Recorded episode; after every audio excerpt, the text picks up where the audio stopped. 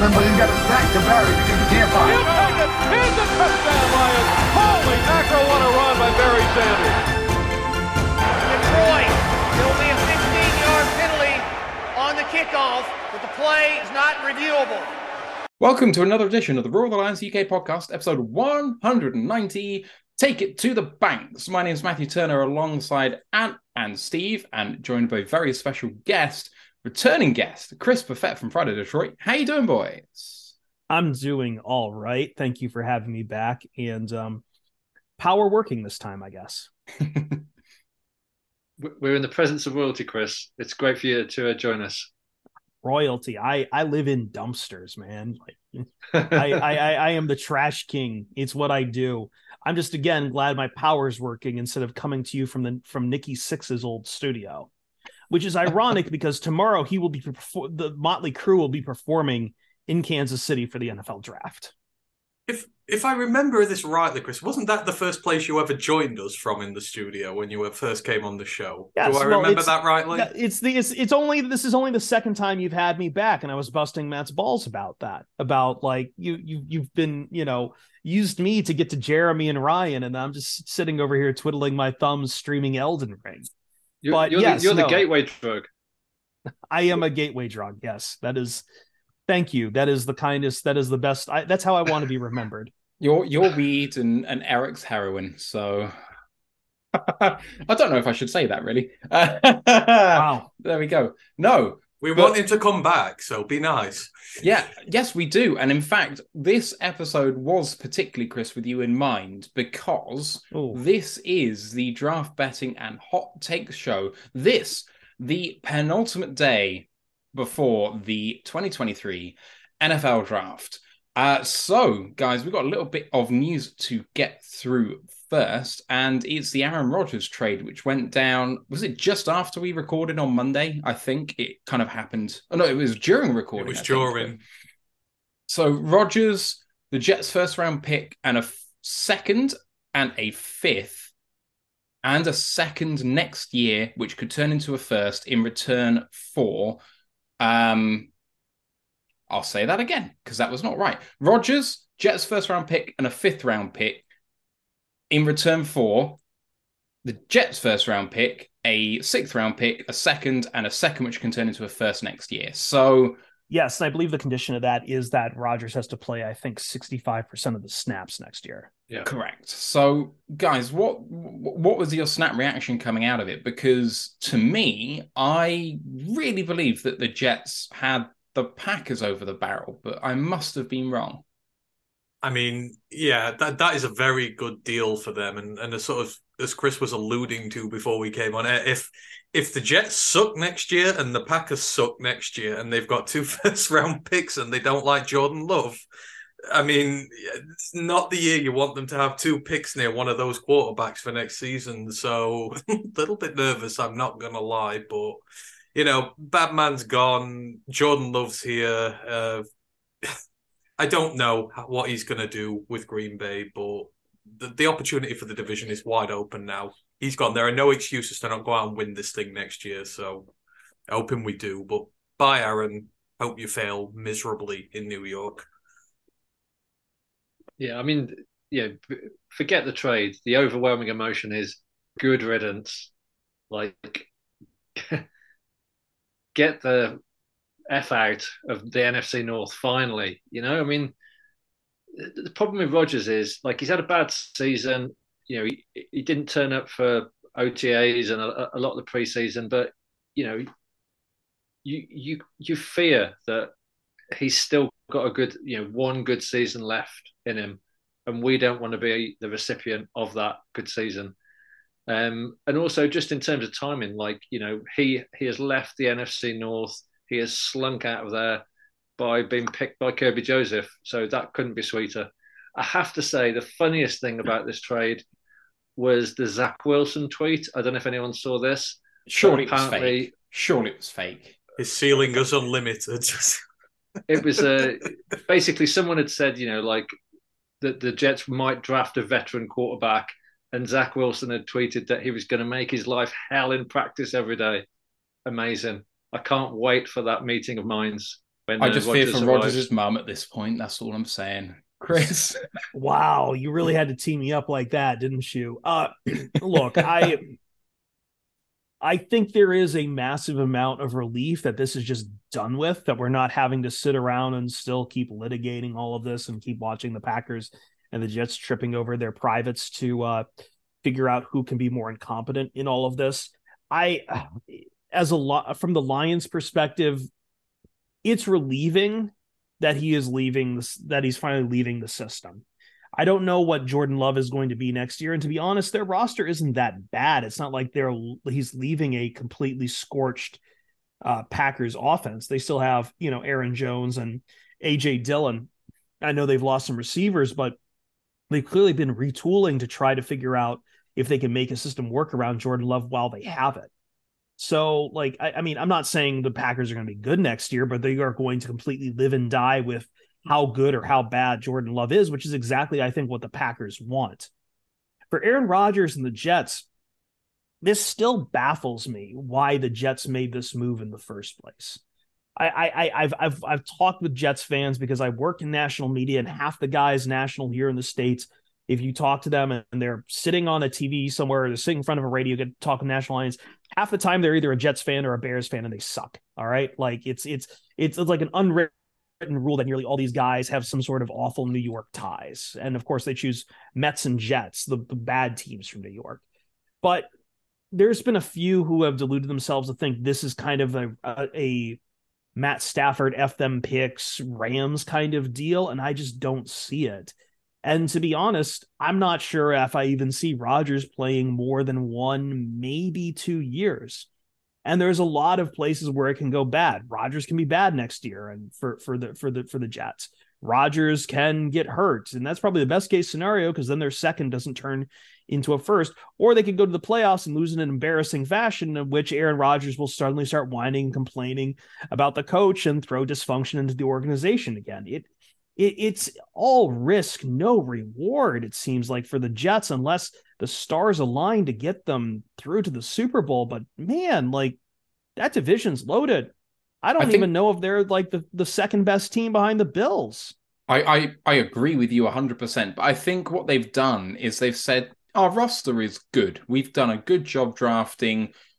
Everything apart from the quarterback is in a position where we might be able to do something. But if we have an absolutely perfect draft where we are, we're still not better than the Bills. We're still not better than the Dolphins. And we're just wasting our time here because the Bills and the Dolphins show no sign of getting worse anytime soon. So for the Jets, it's like, can we really get there in two or three years just doing the normal thing? Or do we have to go, okay, we're willing to commit to a rebuild in, in two or three years' time in order to try and get a championship now, considering what we've done in the past? And I mean, that is a kind of weird way of doing it, maybe, but they could not make the playoffs in the next five years, given how good Allen has been. And if Tua stays healthy, how he started last year, like they may not reach the playoffs for a decade. So they've got to kind of swing for the fences a bit. The where they are in the division means they have to take risks to be relevant. And if that means going in an Eagles like cycle every three years, so be it. And I kind of get that, but I agree with you. I still don't think that they're better than the third best team in the in the division. I just think they had options for what they gave up. You could have, and I, I'm I'm sure there's some people out there who are tired of hearing this, but you could have gotten Lamar Jackson for kind of a similar cost. And Lamar Jackson, no matter how you feel, irrelevant of how you feel about Lamar Jackson and how well he can play on the field, he's going to want to play for more than one, maybe two years.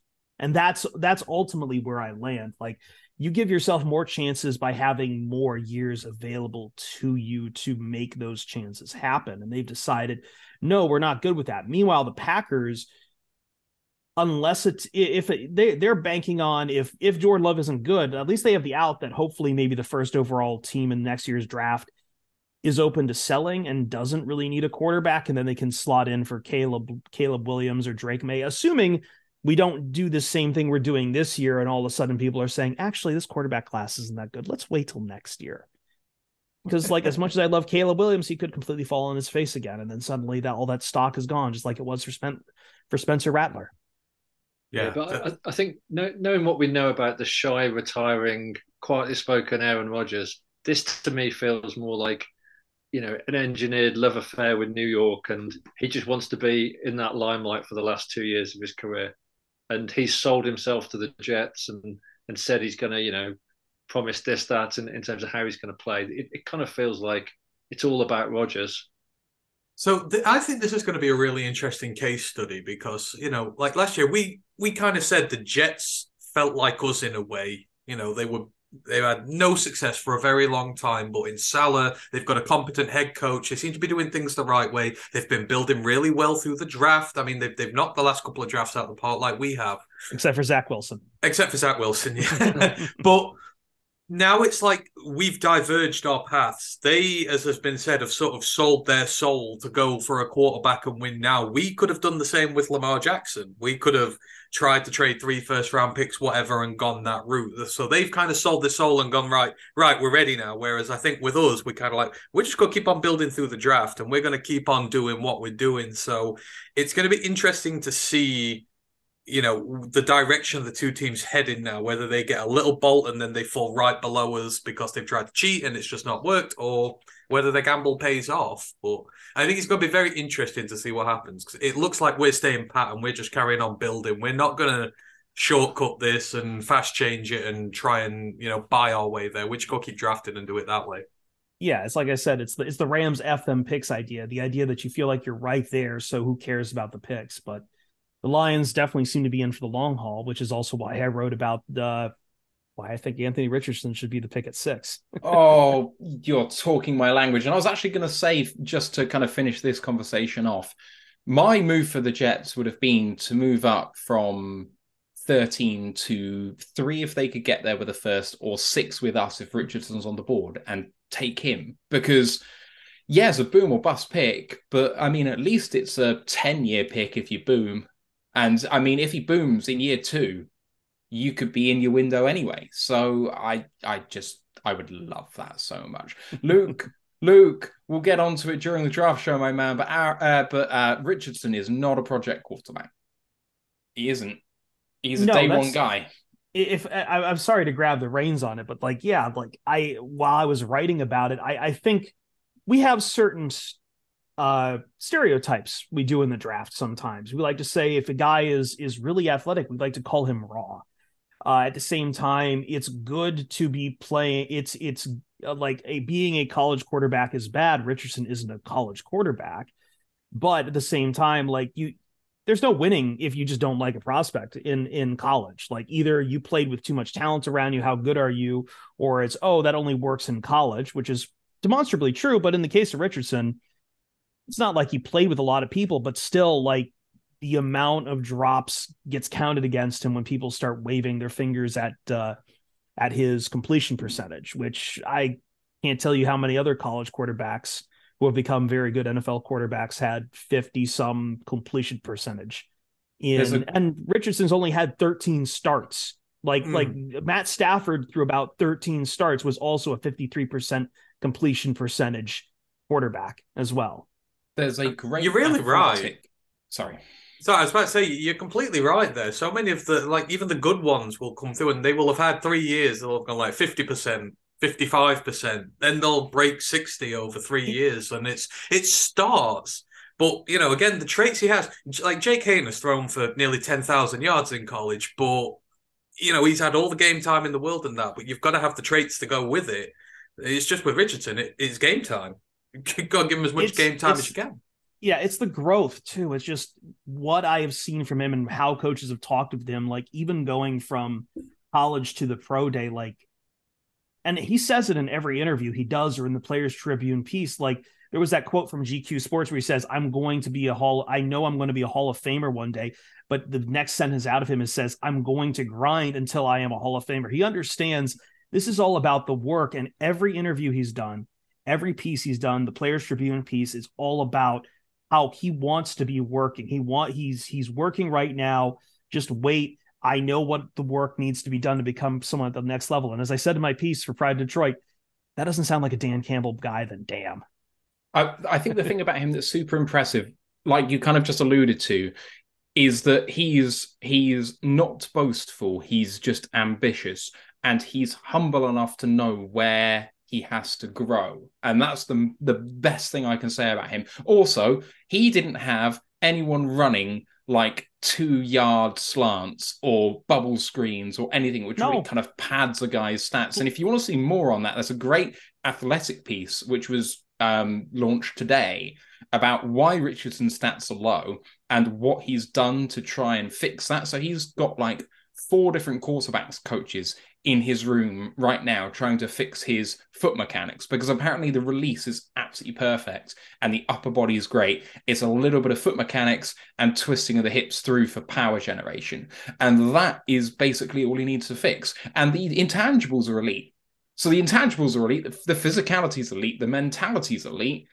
The only thing is a little bit of throwing motion for, for short passes. And that's probably it. It's not a big deal.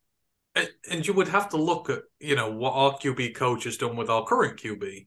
You know, Mark Brunell has has done a lot for Jared Goff and his game. A lot of these issues we had with Goff when he came here have quite simply gone now.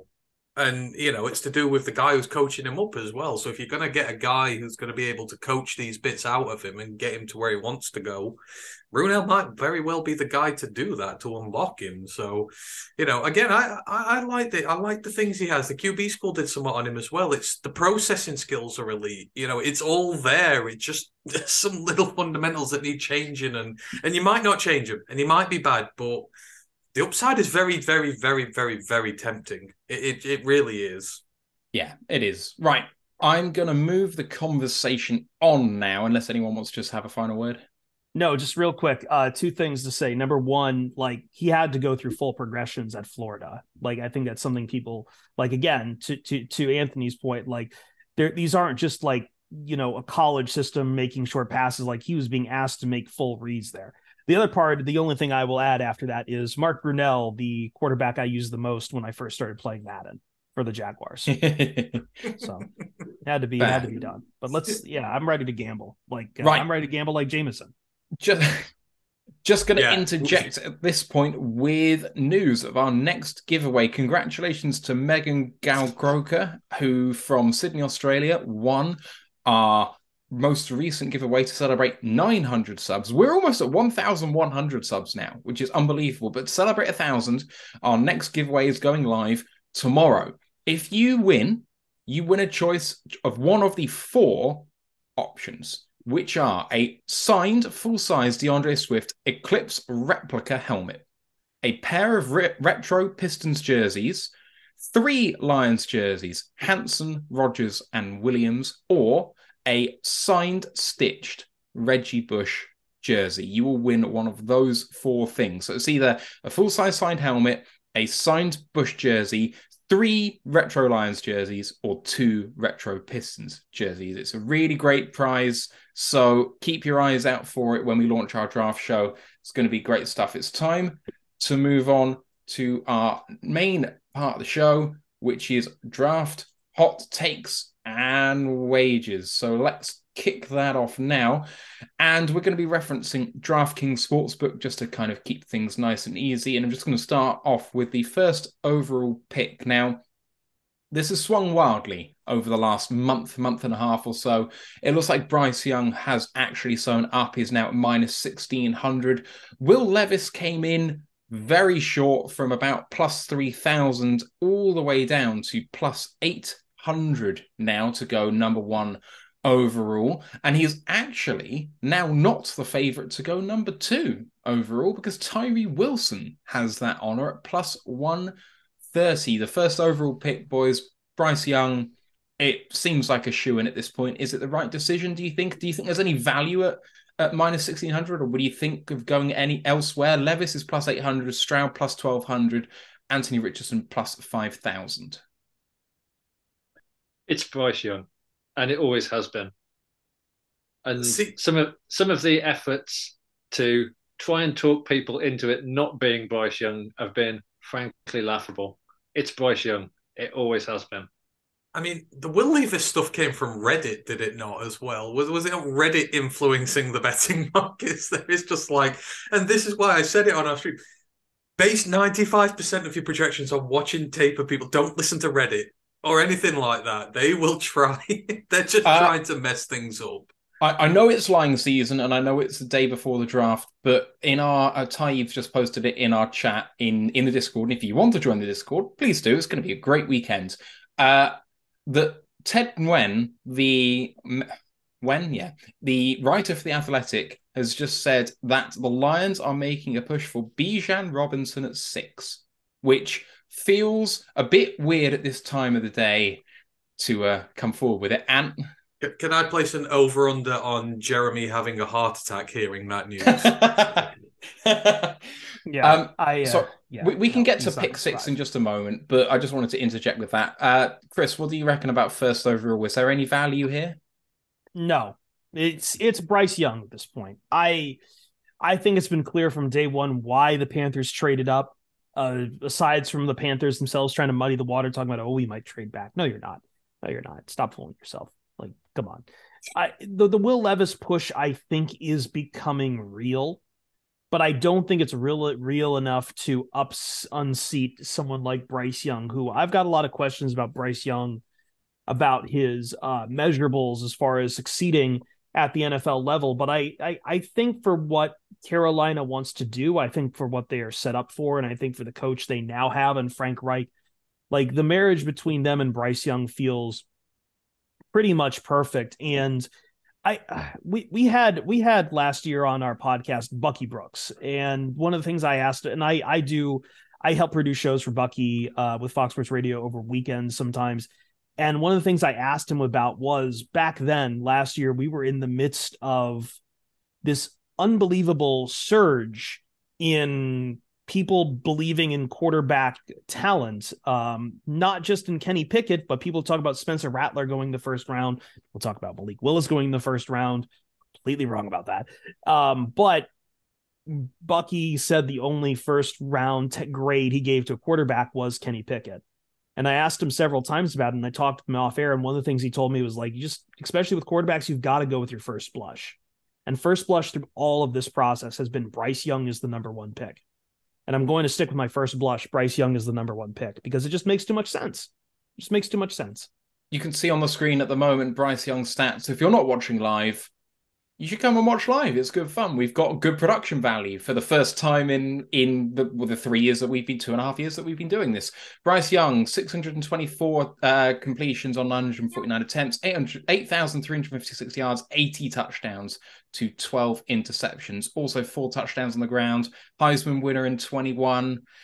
Uh, he's light, he's small, but he's an absolute warrior ant. Yeah, I've I've had him as QB one for a very very long time because you also have to take into account how you know the supporting cast they've had at their teams. He has had nowhere near the talent to work with that CJ Stroud has, even though he's at Alabama. And you know the guy's a warrior. He's got everything you want as a quarterback, and he's tough as nails. That Tennessee game was truly spectacular and really cemented my opinion of him as QB one. But I don't know. I just have this nagging feeling the Panthers like quarterbacks like Stroud more. I, I Bryce Young should go first. He should, but it don't teams don't always think that way.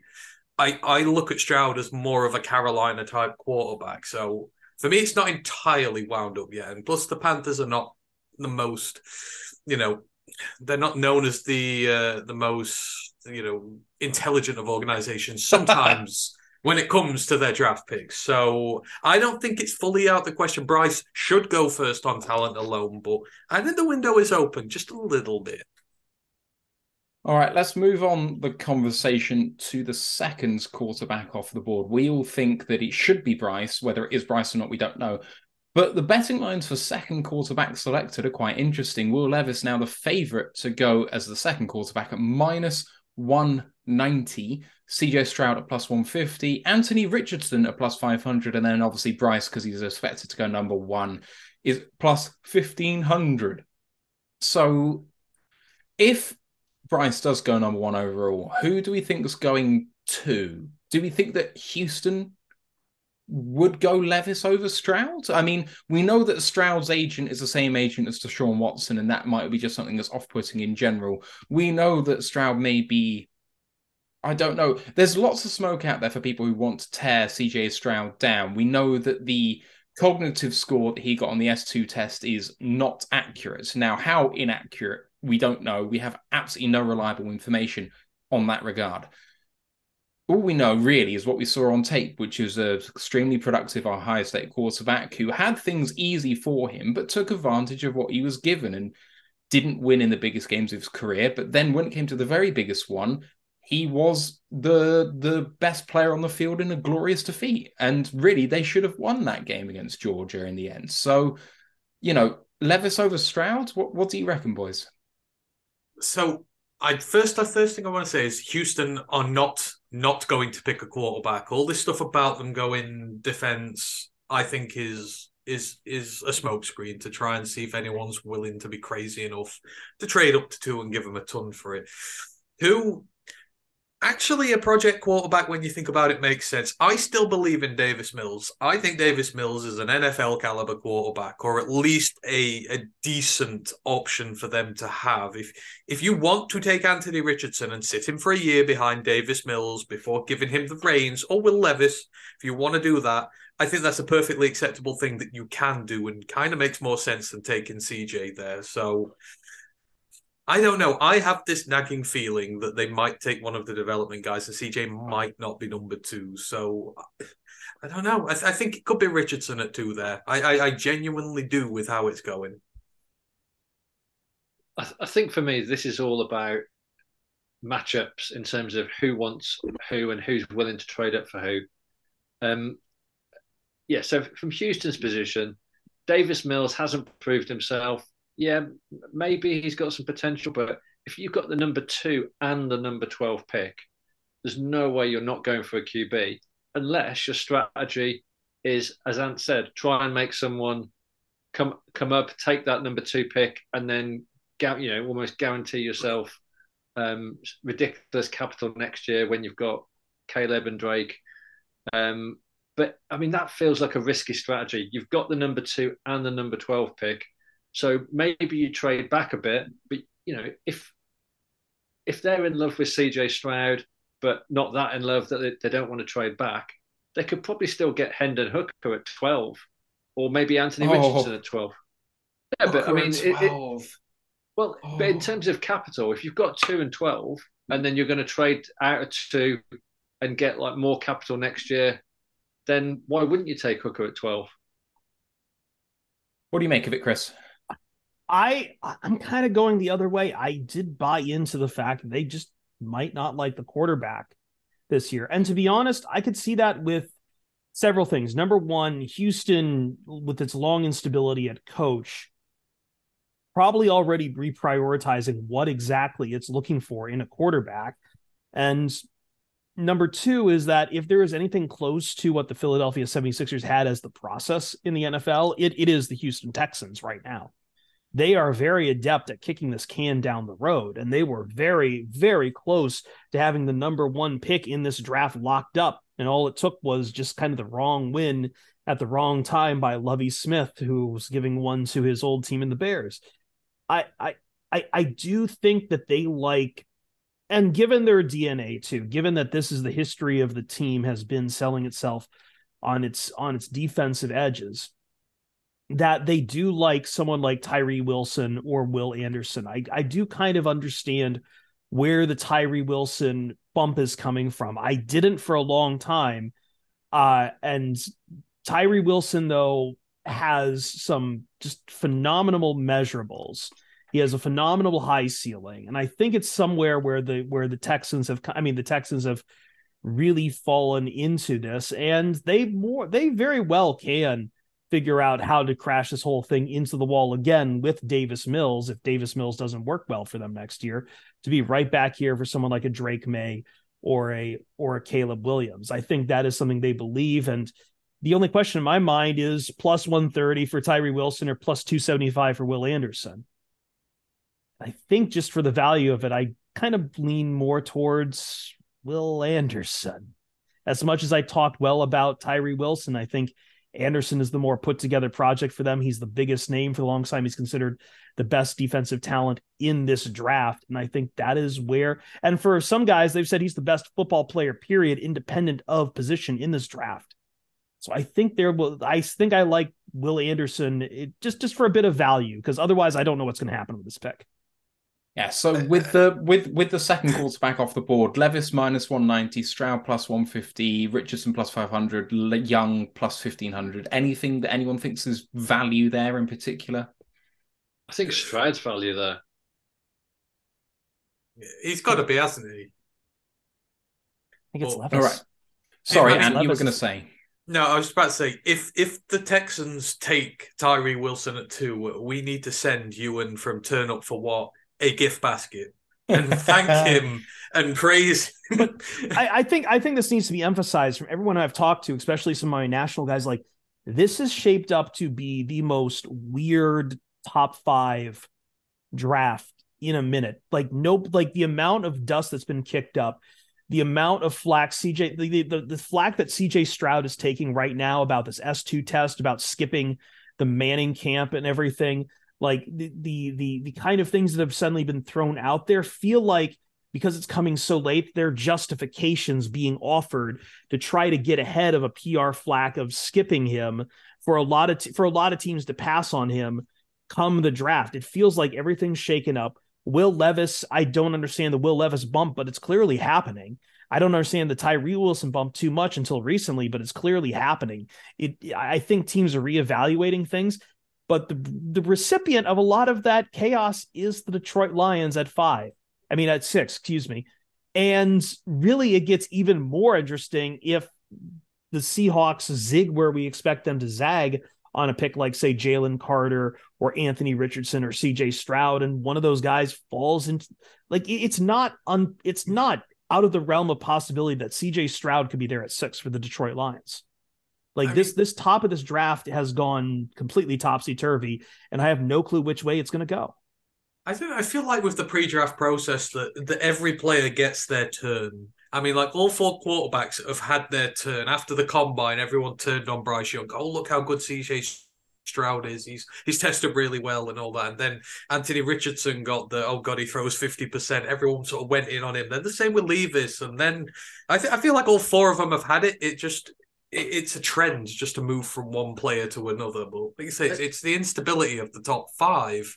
It's just there's no top off. There's outside of Bijan, there's no blue chip offensive prospects in this draft, like at all. There are no top. You know, there are very few blue chip guys. There are no blue chip quarterbacks. It's it just makes for so much uncertainty, which which is what's caused all these issues. I, I don't want to be completely cynical, but Levis releases a video of him like hitting the crossbar on his knees from the 50 yard line.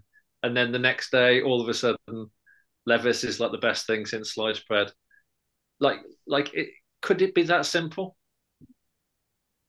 It, I don't know, but in terms of you know people just sheep like following the crowd? I don't know.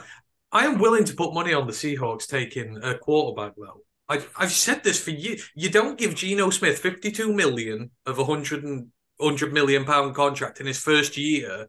If you're confident with him for three years, you don't give him that much money up front. Yeah. You are giving him an incentive to carry on playing and winning whilst a backup is uh, you know a successor is groomed for him i i just feel like if the seahawks were going the non qb route they'd have spread it out more it just doesn't make sense to me you don't see quarterback contracts front loaded like that very often Or i could be the wrong but i don't feel the you do the Seahawks. The Seahawks are very similar to the Detroit Lions and what they want to do on both offense and defense in, in that regard. And I was having conversations with several people, Seahawks people, about this, especially with Jalen Carter. Where on one hand, I think fans would love to have Jalen Carter in Seattle. Uh, Pete Carroll, no stranger to to quarterbacks with, I mean, uh, players with quote unquote character issues around them. He doesn't care at all about those kind of things, and he thinks he he's more than capable of of dealing with whatever problems Carter may or may not have. At the same time, someone like Will Anderson or CJ Stroud fits perfectly with what the the the the Seahawks want to do. They could go a lot of different ways, and I feel like if there's someone to spoil the draft for the Lions, it's going to be the Seahawks because they just share so many values together that you're just you if you see one guy drop and you're like, oh god, they've, he's gotten past the top four, please drop to us. And then and then Tricky Pete's there, and then Tricky Pete's there, and he's smiling, and you're like that that a hole, that a hole. see, see, the one thing that turns it for me for thinking it's a quarterback is they are only up there at five because of the Broncos. That that's right. not their S- pick. Similar They are there. to us with the Rams, yeah, right? Yeah. yeah, they are there because of that, and you would assume that with if Geno plays as well as he does last year, that team is pretty good. They might not pick this high for a quarterback again. They they might not be anywhere close to this, and I don't. I just feel like that swings with the way the contract's done, with how high they are. You don't know if they're going to be in a better position to extend. And if Geno suddenly goes bad, which he might well do, then they're in a bit of bother. But that that's the only reason I I am certain they would go quarterback if he was there. Going to move the conversation on to the first non quarterback offensive prospect on the board. And there's been a dramatic shift in the odds in this regard, and it comes at pick number three. The favorite to go third overall, according to DK, is Paris Johnson Jr., the favorite to go third overall. Plus 225. Stroud at plus 275. Will Anderson 330. Wilson 400. Levis 1000. Richardson 1000. Paris Johnson Jr., the favorite from Ohio State, the, the tackle, played 13 games last year, allowed two sacks, six foot six, high ceiling, high floor. Hand technique could do a little bit better. Only one season at left tackle, but one of those higher end tackle prospects. But does this reflect the fact perhaps that Arizona are calling on trading out, that they're struggling to trade out, and therefore they're having to look at what they actually really need in this draft and they have to take him at three? I mean, if I look at Arizona right now and the smoke between them not being able to trade out, I can't help but be reminded of the Lions in 2020, boys. I, uh, I don't know yeah. if they're having trouble trading out. The problem is always with the drafts is if you're at third and looking to trade out to third, you really can't like you're you're not going to get your phone calls returned until people know who the second pick is. Like like because no one's going to finalize a trade up to third, especially a quarterback needy team when it might still be a quarterback going to Houston.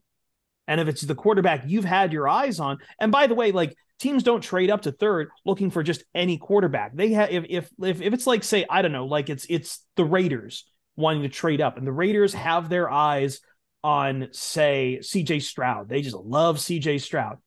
Then then if if Houston goes ahead and takes CJ Stroud, then F the the the trade you just made with Arizona before CJ Stroud got taken by Houston is completely is completely irrelevant. So I don't think they're having trouble trading off of 3. It's just that that's not a trade we're going to see until draft night. I mean, you, you kind of feel like they need their new JJ Watt now, don't you? You- you- I just don't know about the offensive tackle thing. I guess if you want to protect Kyler, and I would love it because Bears fans love Paris Johnson, and I would just love to see the looks on their faces if he was taken at three because they are in love with him and it would be gone. But I don't know. You, you just feel like they have to replace JJ Watt because he's been that team, that team's defense for a very long time. And you, you need the next guy. I, I don't know if I buy it. I, and I don't think any of the tackles in this class, I don't think they stack up against someone like Sewell. I don't think they're even close to someone like Sewell's ceiling. So you're really going to be reaching on them. You see guys like Anton Harrison getting first round buzz now. He would be nowhere near a first round in previous years if the offensive tackle class at the top was really good, but but he is. I think if teams are taking OTs that high, especially three, I think they're really, really panicking. Yeah, I think the thing to think about the Cardinals is like this is a team that is like really rotten. Like this is one of the worst rosters in the entire NFL, and you know they've got a new they've got uh, Jonathan Gannon, new head coach. Um, they are very much at the start of a rebuild, and if they don't know who their pick is, if they are unsure about the pick, Jalen Carter, Will Anderson, maybe go for a QB, like the easy thing to do is to trade out the pick because if if Gannon takes like Will Anderson or Tyree Wilson or Jalen Carter as his first pick, then effectively for the next two years, if that player busts, like that's going to be the pressure on on him. Like that's going to get him fired, and that you know he wants time to rebuild that franchise. So for me, trading out of that pick is the easiest thing for the Cardinals to do. They've got so many holes; they need lots of capital. I, I don't think they're going to be making the pick here. I think they're going to be trading out. And and three's kind of becoming a cursed pick for quarterbacks, isn't it? I feel like is it what Lance and Darnold are the last two guys taken at three at quarterback? It's, it's become it's become the pick of like, well, we couldn't get, you know, we have we have the number one quarterback at home kind of pick. It, it feels like the pick where you're just settling, and it's never good to settle on a quarterback where you just feel okay about it. We, we That- didn't that's really what I mean. ace, That's why I we didn't that's really why- ace the third pick, did we? We we didn't really hit the third pick out of the park. oh God. So the other people in the conversation for first non-quarterback, and there's no market for this, which is frustrating. Uh, there was first offensive player, but not for non-first QB offensive player. Uh, having a look overall, actually, at first non-QB, we have Tyree Wilson, the favorite, obviously, because we just talked about him at two, minus 150. Will Anderson at plus 120. Jalen Carter at plus 1,000. Paris Johnson at plus 1,500. Um, and I got to think that if Paris Johnson's the favorite at three, and you know Will Levis is close to being the favorite at two, and Young's close to be or is the shoe in at one, the Paris Johnson seems like value there if you can believe the hype at three. Now I believe you guys that that's not going to be the pick, but if it is the pick, you've only got to hope that Houston don't go QB and your quid's in. Yeah, yeah, you're absolutely right. It's again, it, it's so difficult to pick. You can't predict a damn pick in this one. Maybe outside of Bryce, you can't pick anybody, which is which is just why it's such a No. which is why it's such a crazy draft. I would just be interested to hear though from everybody who, who do you think who's the team picking at three for everybody? Because we saw I just- recently that the Vikings were projected to go up there, didn't we?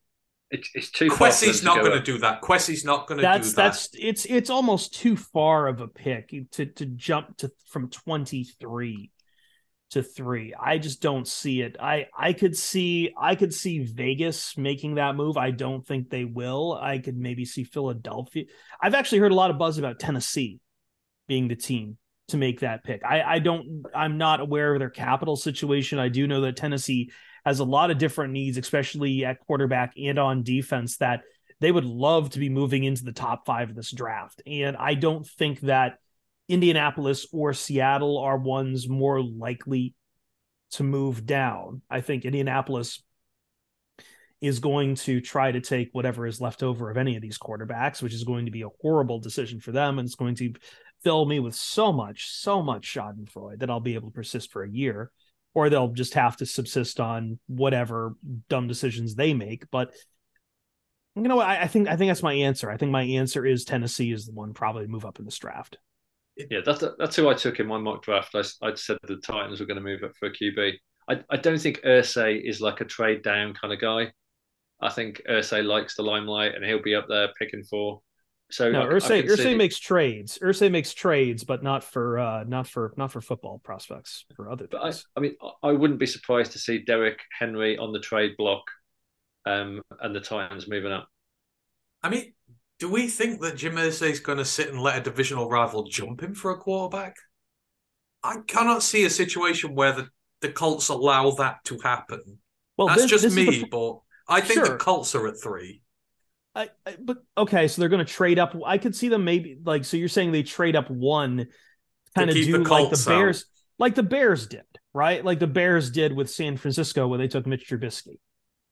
I mean, Because yeah, like yeah, because that that yeah, it's either you have a divisional opponent jump you or another divisional opponent sitting at two and it's just going to sit there and thumb their nose at you.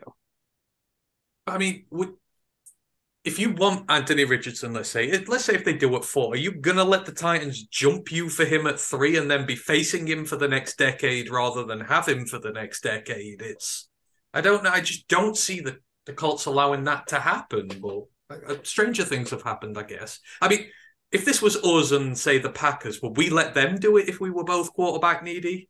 I, I don't think there's any way in hell we'd let them jump in front of us. Yeah, that's fair. That's fair. Let's move the conversation on to wide receiver. And this is a really interesting market. Now, Jaxon Smith-Njigba is the is the leader in the clubhouse here to be the first uh, selected at minus 425. But who do you think, boys, is the favorite to be second? Oof. So I I really don't like this first round grade of a lot of these receivers outside of outside of Njigba. I think this is probably a position that's really going to fall off. I don't I don't really have an answer. The Trojan inside of me is trying to make a case for Jordan Addison at this point, but I don't see it. I just don't see Quentin Johnston either. Like it, it I think this is but to your question, I don't think anyone other than Jaxon Smith-Njigba is probably a known commodity. He's absolutely the heavy favorite to go wide receiver one, just because I don't think any of the others are really that close. Uh, depending on fit, I could maybe.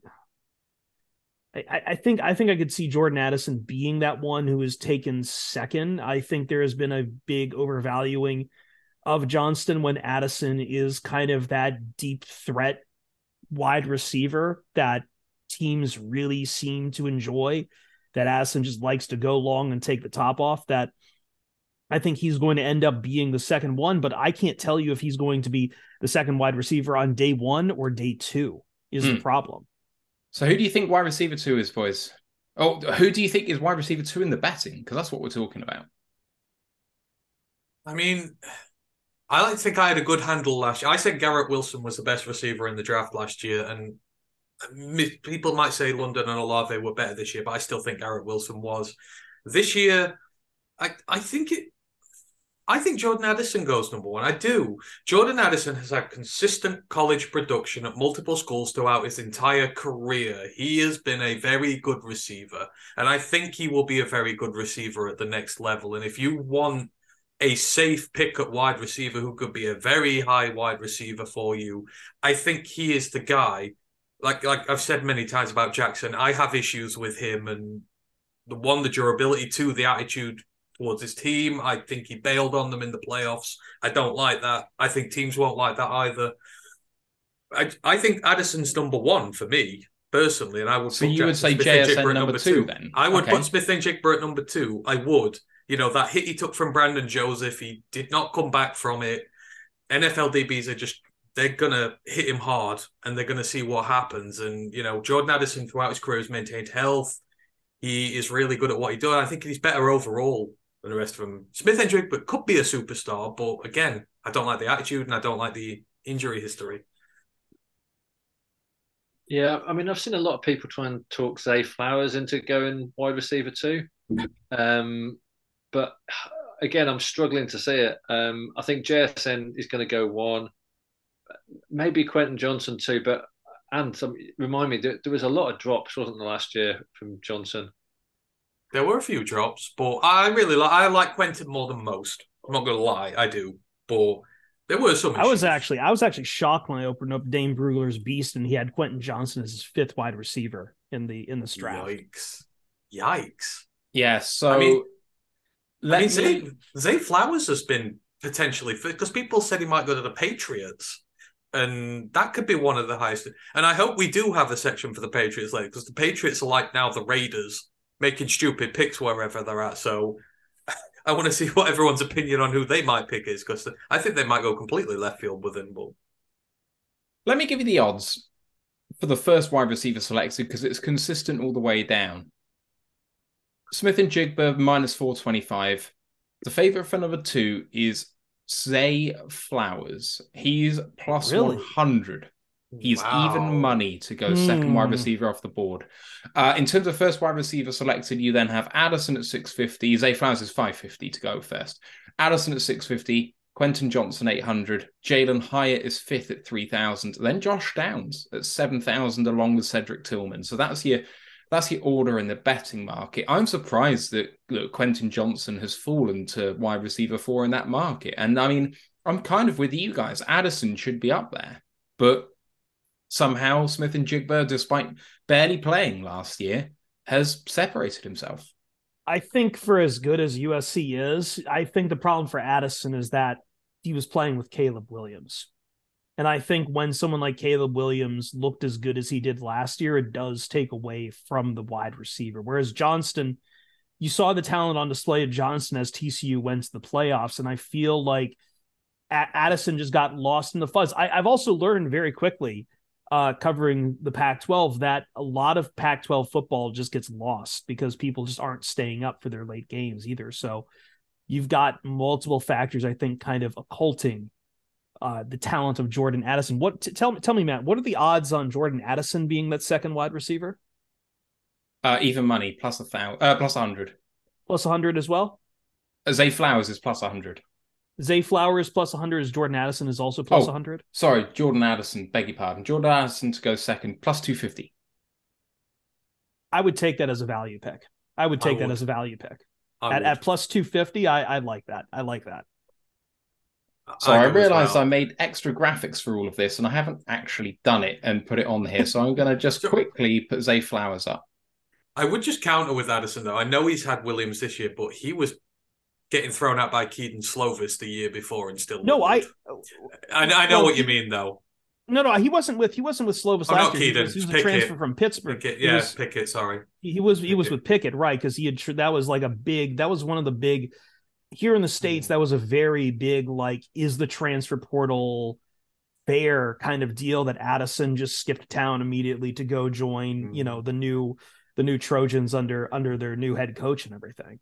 Mm. But I he so he has played with two decent quarterbacks, but I think the talent is between Pittsburgh and USC is absolutely on there. It's just that I think playing with Caleb Williams this past year makes people just kind of.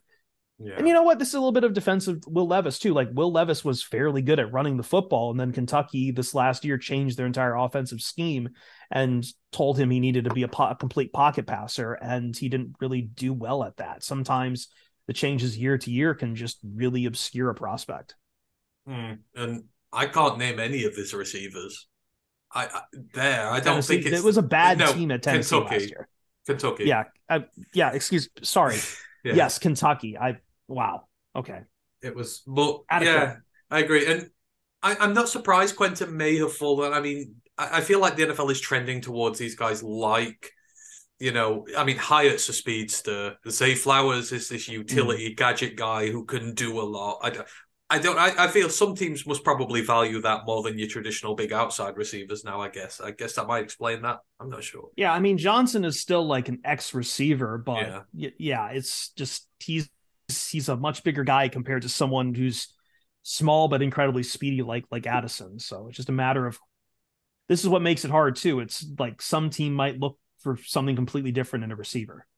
Mm personally. It's, it's like the whole thing with Jahmyr Gibbs. Someone saying he might be running back one now over Bijan. It's because a team who values a receiving back will like him a lot more than they like Bijan because he's the best receiving back in the draft by by some distance Bijan, because he's Bijan's that good. Still, Bijan's still really good at receiving though, and I think he is. Yeah, make the he's the only one still in my mind you make the first round grade for, unless Jahmyr Gibbs sneaks in at like thirty two or something.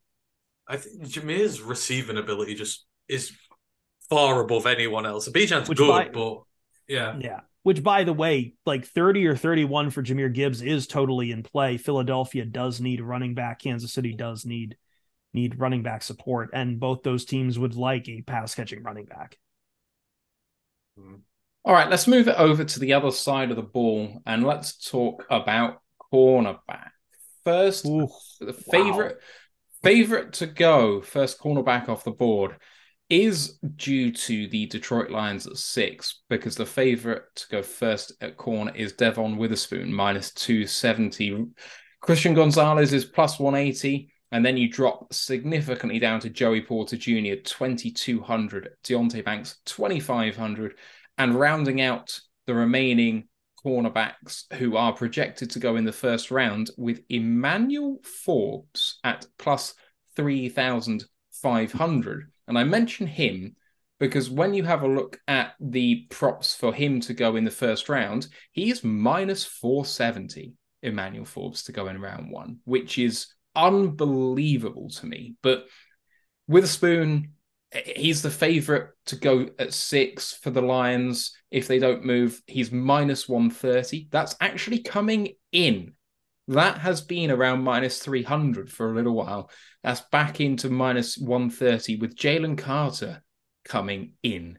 He is now plus 380 to go to the Lions. So that's the Lions. But corner, boys, Witherspoon over Gonzalez, it feels like it's a fairly consistent thing. But you've got the athletic guys over there making a push for Gonzalez over Witherspoon, saying it's a hair's breadth between him, but maybe you just take the athletic guy. I don't know. What do you think? So I've said this for a very long time. There are a lot of very talented corners in this draft, and this is for me entirely scheme dependent on who goes first. It maybe not the uber most talented guy who goes first, it is the guy who fits. So I've been with Devon to the Lions for so, so, so, so long. I just think he is the perfect fit for us. And if you're going to go corner, it'll be him. Whereas if it was the Raiders, I know they get Mott Gonzalez a lot because you know, you need this freaky, rare athletic trait guy in a division where you're facing Russell Wilson, Patrick Mahomes, Justin Herbert. You, you, you need a guy who's got elite traits who you can build up to be a great DB. So I think it's entirely on personal preference. And I, I do believe the personal preference for us is, is Devon. So he would be the guy. If we're just going to do a run on corners, uh, yeah, I, th- I think I think he's the guy there. Yeah, I think um, I, I, know we don't like to mention rival podcasts on the on, on Roar the Lions, but um, Colton and Nick on one of these years did a really good piece on Devon versus Gonzalez, and they picked Gonzalez, um, but kind of uh, you know essentially said there's no wrong answer here. Like both of them are absolute wins for the Lions, but they favoured Gonzalez. Um, I'm I'm like and I've been on the Witherspoon train for a while. I picked him in my mock at six. Like, don't overthink it. You know, the guy is an absolute beast. He's going to fit the scheme. He's going to be an AG kind of guy. Um, but I think for Lions fans that are saying, you know, like Gonzalez is soft, he's, he's not, he, he, can't hit. Like Gonzalez is a, a baller too. Um, so I think with either of them, it's going to be a, a great boost for defense. I hope they go with Witherspoon. Yeah, I know. I, I know for uh, I was reading Alex Reno's piece on Pride Detroit the other the other day, and I know he was talking about you know there's this misconception about Gonzalez. He only missed like three tackles last year per f- Pro Football Focus. Like he's not a tackling machine like a Witherspoon, but I think just he's he's not going to shy away from the hit either. But I think if it comes back to uh, betting, in this regard. I just I lean Gonzalez being the first off the board just because it feels like a toss up between Witherspoon and and Gonzalez for the Detroit Lions. Both seem to fit very well with what the Lions want to do.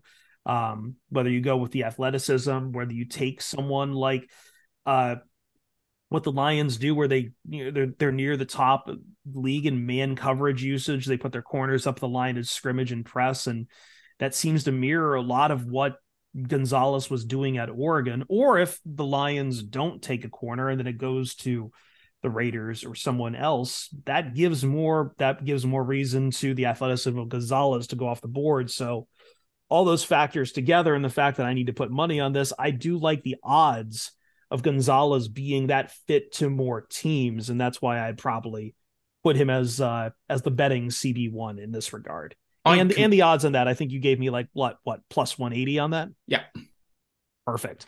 I'm I'm right with you. If the Lions don't pick cornerback because they pick Richardson, because they pick Bijan, because they pick Stroud, or then I think most uh, defensive teams, ends too. Yeah, yeah, absolutely. If they go Tyree Wilson, which I know they get mocked a lot, the Lions, then Gonzalez is going to more often be the pick than Witherspoon for other teams. So with that, I just think that Gonzalez has to be the guy is, for, is, for cornerback value. Is is that like the tagline for you, Chris? If it's a good bet, you call it perfect. I just you said that's that too, there. That's, too, uh, that's too much of uh, what's what's what's the what's the British ver- version of on the nose? Is it plunky?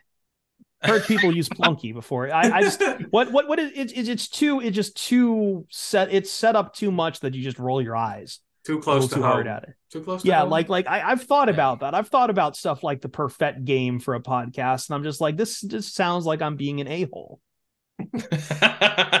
So I, I've just looked out of curiosity. We're talking corners here.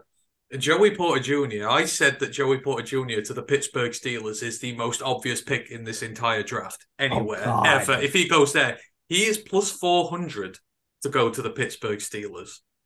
I would absolutely be hammering the hell out of that. I don't think there's any other team who goes corner before him. I feel. I think that's tremendous odds for Porter to go to the Pittsburgh Steelers. Like I like Porter, and I'm hoping the Lions can get pat like Pittsburgh's. I mean, Lions can somehow get pat, past Pittsburgh to get him, assuming that they don't take a corner at six to get Joey Porter. But yeah, the, the fit at Pittsburgh is almost too perfect. I I do wonder if maybe a team like the Jets or New England decides to snipe him from from before Pittsburgh. But if they don't, then by all means, like everyone's been mocking this kid to Pittsburgh. Everyone. Yeah, yeah, it seems like a fit that's too perfect. Although I uh, was listening to one of these years, and they were postulating that they might have four corners go in the top 18 picks and the, or top 17 picks, and that Deonte Banks wouldn't even be available by Yes. the time the Lions picked. And I really like that idea. Now I can't find odds on that specific bet, but the idea that Witherspoon, Gonzalez, um, Joey Porter, Porter and and, Banks, Banks, yeah. are off the board before 18, I think is a really good value because if you think about where the depth is in this draft, it a corner is one of them at the top. Like like Anne said, there are basically no blue chip prospects. But if you have a look at guys you think it could perform a high level early on, it's a corner. So why not take the the route there? I mean, wide receiver ain't quite it. Maybe JSN does go early. He's been mocked a lot to the Pats. But what if the Pats decide that actually their weakness cornerback needs addressing because they lost their best cornerback in the offseason? What if they go for Joey Porter? That was a pick I went for for the Pats because I think that makes too much sense. So But they're not drafting sensibly at the moment. They're, they're really not drafting yes, sensibly yes, at the you're moment. right. Would, You're would, right. would you like to put a personal wager on that one? What? Four, corner, four corners gone before Pittsburgh. I, I think that we need to make bets against each other at the end of the show. So let's let's, let's No, but just just would you like to?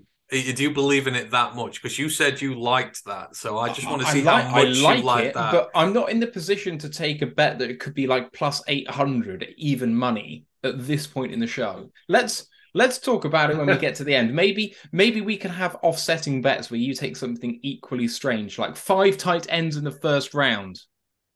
I Uh, never Anthony- said. I Anthony, I never think- said five. I said you say four. four? I said four, s- not five, and that was a long time ago. That's still strangling me to hear that. and let's talk about tight ends. Let's go back to that other side of the ball and talk about tight ends. Who is the betting favorite for tight end one? It's going to be Mayer. I, I know it's Yeah. going to be Mayer. Kincaid, I think. Really, mean- Kincaid has jumped Mayer. I, I wouldn't know. I, I think Kincaid's had more love recently, but Mayer's always been the guy who's sort of been up there as tight end one. But I don't know. I feel like there's a lot of love to Kincaid. The Packers fans at 15 were really in on Dalton Kincaid. I don't know about 13, but I think Kincaid might be betting favorite one at the minute. Okay, I- so betting favorite one is from Notre Dame, the tight end, Michael Mayer, at minus 225. Number two is Dalton Kincaid, as you rightly mentioned.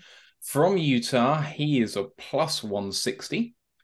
Third is Darnell Washington. From Georgia, many a darling for the Lions late in round one, early round two. Who do you think's number four? It has to be Musgrave. though. Musgrave. It is not, and it is a person I do not have a graphic for, but it Laporte. is Sam Laporta at plus six thousand to That's- go first. so- but Musgrave is plus six and a half thousand. Zach Kuntz is plus eight thousand. They are not Mallory and Kuntz are not far away from Musgrave in the betting, but Laporta is ahead of all of them. I could see that just on merit of being Iowa being TEU, but I don't think Laporta really stocks up as well. But uh, definitely has to develop as a blocker. Mayer being number one does not surprise me. Like I, I know Kincaid's gotten a lot more of the love, but I think teams have started to reevaluate what they're looking for in a first round tight end, especially after the disasters that have been prioritizing receiving uh, over everything in someone like say Kyle Pitts and and I mean take your swing of the last 10 years or whatever that graphic PFF had out of like the first tight ends taken over the last 10 years they're all receiving guys who just haven't worked out and Kincaid as good as he is is still needs to develop as a blocker in my mind mm-hmm. whereas Mayer is consistently the more he's he's he's been a little more consistent with his blocking technique. He, I mean, there, there's some technique that needs to be worked on, but he's got the strength and he's got the athleticism that he's got the the high floor to be that tight end where you want him to be able to do both things, or you want to be like he's not going to be the fastest guy, but who cares? Kelce doesn't need to be the fastest guy, but your tight end needs to give you the the unpredictability of someone who's either going to block well or catch well. And Mayer right now is in line to do both. Whereas Kincaid, I think, just he, he leans a lot more on the on the passing side. So what you didn't give us the odds for Darnell Washington, Matt. What what is I he? did plus three thirty. See, Chris just hit on a oh, line. Oh no, sorry, plus, there. plus five hundred, plus five hundred. Sorry. See, Chris just hit on a line of thought there that it's not necessarily the receiving guys that are doing it anymore. And what does Darnell Washington have? The others don't. He has like the elite athletic traits as well, and what he could be. I think a team like the Packers, if they're looking at all these guys, might put Darnell Washington over the other two. I think he's a dark horse shot to be tight end one. I do. I don't see it with Washington. I think the thing with Washington is he's a he's a unique guy at the top of this, but it's a unique in the way that unpopular guys are also unique. Do you know what I mean? Like only very certain teams will covet him, but they'll covet him very, very much. It's the Jahlani Tavai of tight ends. And, you know, Lang- fine. Language, language. That's Sorry. a bit cruel. No, but, the, but you know how much I love Darnell. I'm talking about the fact that, like, only certain teams will covet him particularly. Everyone, everyone wants receiving upside. Receiving at tight end is basically the only thing that matters right now to the majority of NFL teams. And so that's why Kincaid has and, and Musgrave had a bit of a time to shine as well, really rocketed up boards. But I'm with Chris. I think May is the guy just because he offers both. I think that he can be a better blocker than Hockenson and offer just as much in the receiving game at his ceiling. I don't think he could be a lot better than Hockenson, though, so I think that he'll get overdrafted. But tight end one, he's a lock for me, and two minus two twenty five. I actually think is value for Mayer at tight end one. So let's just remember. I'm going to go back to Washington again. Let's remember he's playing alongside the one of the best tight end prospects ever ever, ever, ever in Brock Bowers, who gets a lot of the targets from Stetson Bennett and the Georgia quarterback. I think you have got upside there for him as a receiver.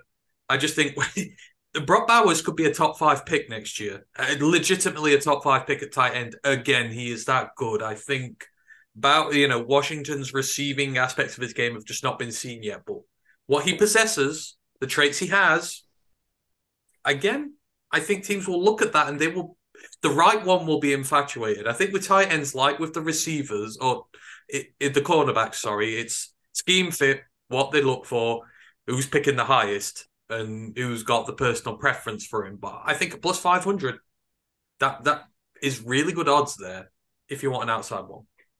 Our thanks to El Juddman who subscribed with Prime his fifth month. Thank you, sir. Much appreciated. If you are on the YouTube, we've been demonetized for the draft. We'll be back on the 2nd of May, which sucks. YouTube sucks. I hope I don't get demonetized personally for that, but it really does. How We've the hell got... do you get demonetized for good shit? Uh, yeah, so um, it's a admin back back office thing, not a not a production thing. It's to do with Google AdSense which is how you ah, yeah. It's, it's almost like we need we need like someone like an accountant to like run this podcast so these things don't happen.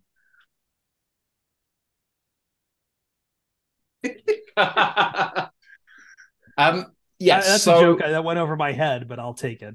I'm an accountant Oh, wonderful. um, so basically, we've put a, a PayPal link in the YouTube description. If you're if you're feeling flush, then Oh. you know what to do. Um, right, we're gonna move it on, and we're gonna do something a bit more fun, which is have a look at position groups and see how many are going to be drafted in the first round. I'm not giving you odds. I'm going to ask you to give me a number, and then I'm going to tell you whether it's value or not. So, let me load up. The Are we doing? Are we doing this like like? Are we trying to guess the total? Is so? Do, are we? Am I guessing by halves?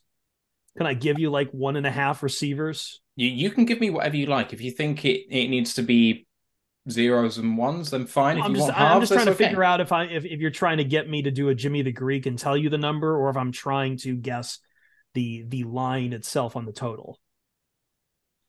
I, I Give don't know who Jimmy give- the give Greek is, but but he sounds like the guy that should be running our podcast.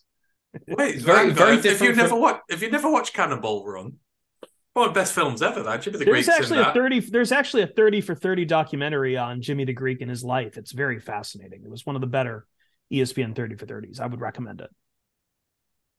Very different from Nick the Greek, who's an entirely different person. Um, by the way, by the way, I do I do need to make this clear, and this is a joke. I think people who uh oh who have who are veterans of the Pride of Detroit Twitch will get um at my other job at Fox Sports Radio, one of the net spots, the the the ads we run is now Roman ready. So I am now subjected to that multiple times now. Thanks to thanks. I to- wonder why you got that comment on your retweet of us today. Someone said, "I'm like, what the hell's that all about?" Well, no, that's something it. Nick's been doing for a long time. So yes, we. If you've ever as soon as, watched as soon Pride as of we Detroit, got our as soon as we got our our our uh, righteous felon read, he started a- asking me to do those. you do have a, a text to speech feature, don't you, for for bits and stuff? On my on my private on my personal channel at No Decaf, I do, but I don't. We don't do that on on Pride of Detroit for obvious reasons. Yeah, But on my personal one, I do that, and he does. He goes a lot more political over on that one. Sure. Political or just sexualizing Matt Patricia, which no one, no one needs. Oh, he's Um, been doing that for about three years. I'm just numb to it at this point. right, let's talk positional groups. I'm just going off DraftKings Sportsbook position totals. They're not exactly as I'd like them, but it's all fun and games. I want you guys to give me what you think the line should be and how many you think will go. So give me two numbers. DBs in round one. What do you think? Ooh. Corners and safeties, which I hate because I wanted separate, but corners and safeties. No, no, no. I, I like that. I like that it's together because Brian Branch is absolutely the curveball to all of this. So I said this on a show, didn't I? Because I, I guessed the wide receiver one last year. People were laughing at me for saying seven, and I was about there. But with corners this year, I'm pretty sure. Did I? I said seven and a half for corners, didn't I? If I'm I think right. he did. Yeah. So if it's DBs, I believe there will be seven and a half, and I think there will be seven and a half. So I, I would I would take eight personally. So that is my Hang answer. So, so you think the line should be eight, or you would take eight? Well, the line would be seven and a half, wouldn't it? Or Okay, doing all right. American ones? You're taking seven and a half as the line, and you think it will be eight. Anyone else? Any takers? I, I think six will go in the first round. I'm I'm going lower than all y'all at this point. I would have set the line at like maybe four and a half, and then taken the over to go to five. I The think line- it is four corners and branch. The line, you are right on the money, sir. The line, basically, the line is five and a half. Over five and a half is minus 195. So they actually think that six is is value. Under five and a half is plus 155. So every the, the DraftKings thinks six is the number. So I'm guessing, considering what Wow. we're saying about Emmanuel Forbes going in round one being a heavy favorite, you've got the four corners we've already mentioned. Emmanuel Forbes, Branch. Brian Branch is six.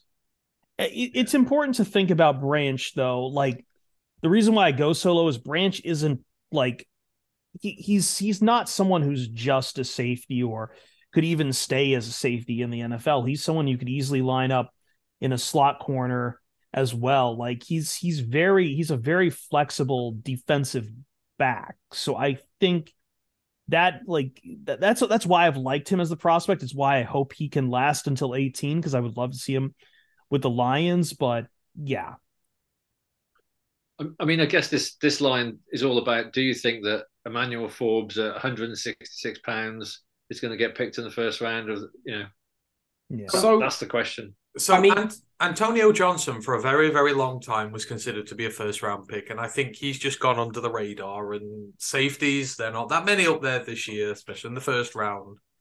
I still think he's got a bona fide outside chance of doing it. Uh, Again, quite a few teams with multiple first round picks, so they might go that way as well. I I do think there's going to be a lot early because I think the drop off after it's a deep class, but there are so many really good guys, and the drop off is quite big. Right, this one might take a little working out, but you can use the answer from the previous question to help you out. Total defensive players drafted in round one. I would use the number in the previous question. The answer was six. For corners and safeties, how many defensive players? It's going to be a lot. So what we got? Four wide, rec- four quarterbacks, maybe three wide receivers, five offensive linemen. Tight end. I guess it's just really going to depend for me about just where that second run on ends comes at and how many mm-hmm. interior defensive linemen we're really talking about. It. I don't think line I don't think there's any linebackers who I've really No, slated to go in the first round. Maybe maybe See- Drew Sanders. Maybe Drew Sanders is your first round linebacker. I don't see Trenton Simpson going in the first. I don't see Jack Campbell going in the first. see, this depends on guys like Bryan Bresee and Keion White and guys like that. If if, if it's genuine with them, Oh, I do, you- would do you think go. Will, do you think Will McDonald will make the first round? And no, no, I, I, I, don't think I think the X I think the X is does he go first round or drop hard is Calijah Kancey. He's someone who I've really been in love with as far as just his his athleticism, but there's been a lot of questions about uh, Calijah Kancey could go like day one or as early as day one, as late as maybe like mid late day two. I just don't know where Calijah lands, and I think that's what makes this a tough one for me. So I'm going to go big here. I'm going to say 20 are defensive players. I think there'll only be 11 offensive guys. I've got four quarterbacks, a couple of receivers, a couple of tight ends, a couple of offensive linemen. I don't I don't buy all this stuff about Anton Harrison and Dawand Jones and that sneaking in there. Just, they're just not good enough for a first round pick. So I would go at 20 for defensive players. 20. Yep. Yep. I think it's stacked. Ed, there'll be a lot of edges in there. I think there's going to be a lot of DBs. I'm backing up my DB bet here. If I've got eight DBs in, then I only need like 12 other guys. And I think at edge, guys like that, DTs, I'll get them. I, I think there's five edges, four linemen, six defensive backs, and I don't think there's any linebackers. So I'm going 15. I'm going pretty low on that. 15. I would I'd probably set this line at 15 and a half or 16 and a half. I don't know where I've landed yet. I'm I'm trying to use my bookmaker instincts here. I you know what? I, I will juice it a little bit. I will say I will say 16 and a half is the line I will set. Where do we think Ooh. Mazi Smith is going? Mazi Smith? Mhm. He's going to be like borderline day one. It really, I, IDL is going to be really tough just because, again, it's going to be a matter of whether teams, whether you buy into this idea that teams have decided that Jalen Carter is worth the trouble or not. If he goes past the Lions, if he goes past the Seahawks, I don't think there's any telling how far Jalen Carter kind of drops. You could drop maybe like I'm sure maybe someone like say the Eagles might snap him up at 10, but if he drops, that pushes everyone else down on the IDL uh, charts. And that's what I think makes Mazi Smith really hard to figure out for where he goes. Right. Are you ready? Because you're all way out there. Way out there. The line is 14 and a half. 14. And wow. the favorite is the under. Big time. Minus 340 on under 14 and a half. I will Plus pound that. 225, 255 on over 14 and a half. I will I will pound that over. I will, pound smash that. over. Yeah, I will exactly. I will smash it harder than apple cider. This this is not a good elite offensive class at all. There is no. This is a defense heavy draft at the top. There is no way there are 14 guys going. Not a chance.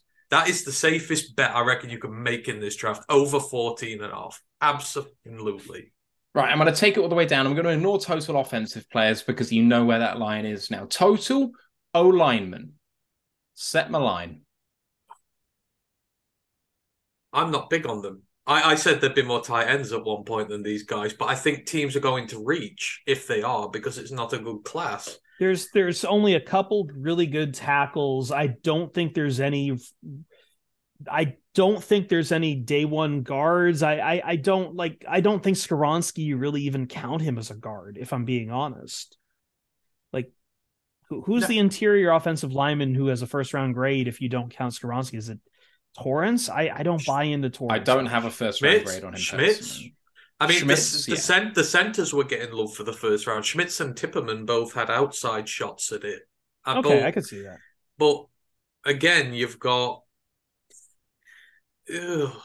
The thing about Schmitz is he had such a bad postseason go in the All Stars and whatever. He wasn't good in the Senior Bowl. He wasn't great in the combine. His tape is exceptionally good. But, But that's the I- thing. The level of DT in the Big Ten is pretty good. You think he's against the likes of Mazi Smith, Keanu Benton, all these guys. A lot of potentially decent tackles coming out this year. So I think you got good tape against some of these guys. Then that's why I like Benton's tape. It's I think against- I think Sorry, I would on, set this at I would set this at three and a half.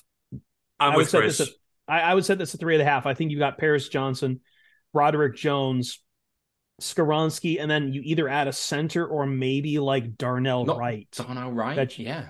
Yeah, yeah, but So- like uh three and a half, three and a half is just again, I'm I'm playing the bookie here. It's just enough buzz after three to make people blink a little bit, and they're either reaching for the four at the over, or they don't really have a lot of room to breathe at the three. I think three and a half is the right line if you're trying to get even money on both sides.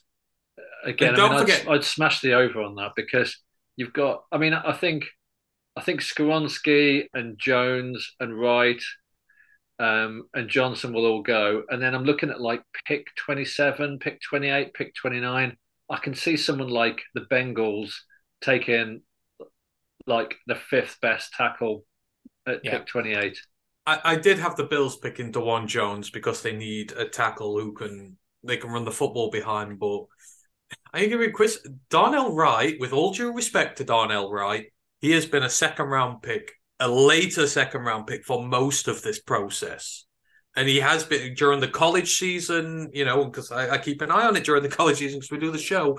He was never in consideration as a first round pick. And for me, this is all a result of there are no completely elite offensive linemen at the top this year. Not the tackle wise, not left tackles. And that dilutes the market down. Don't forget, Darnell Wright is going to be a right tackle at the next level only. That dilutes his value right there. Not going to be a left tackle at the next level. Not good enough to be. So I'm Chris. I think three and a half.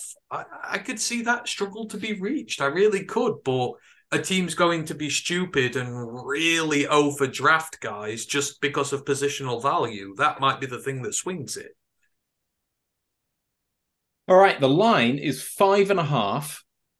And Under. the, and the over is a massive favorite. I'm sorry, I Huge got really distracted for a second. How many did you say?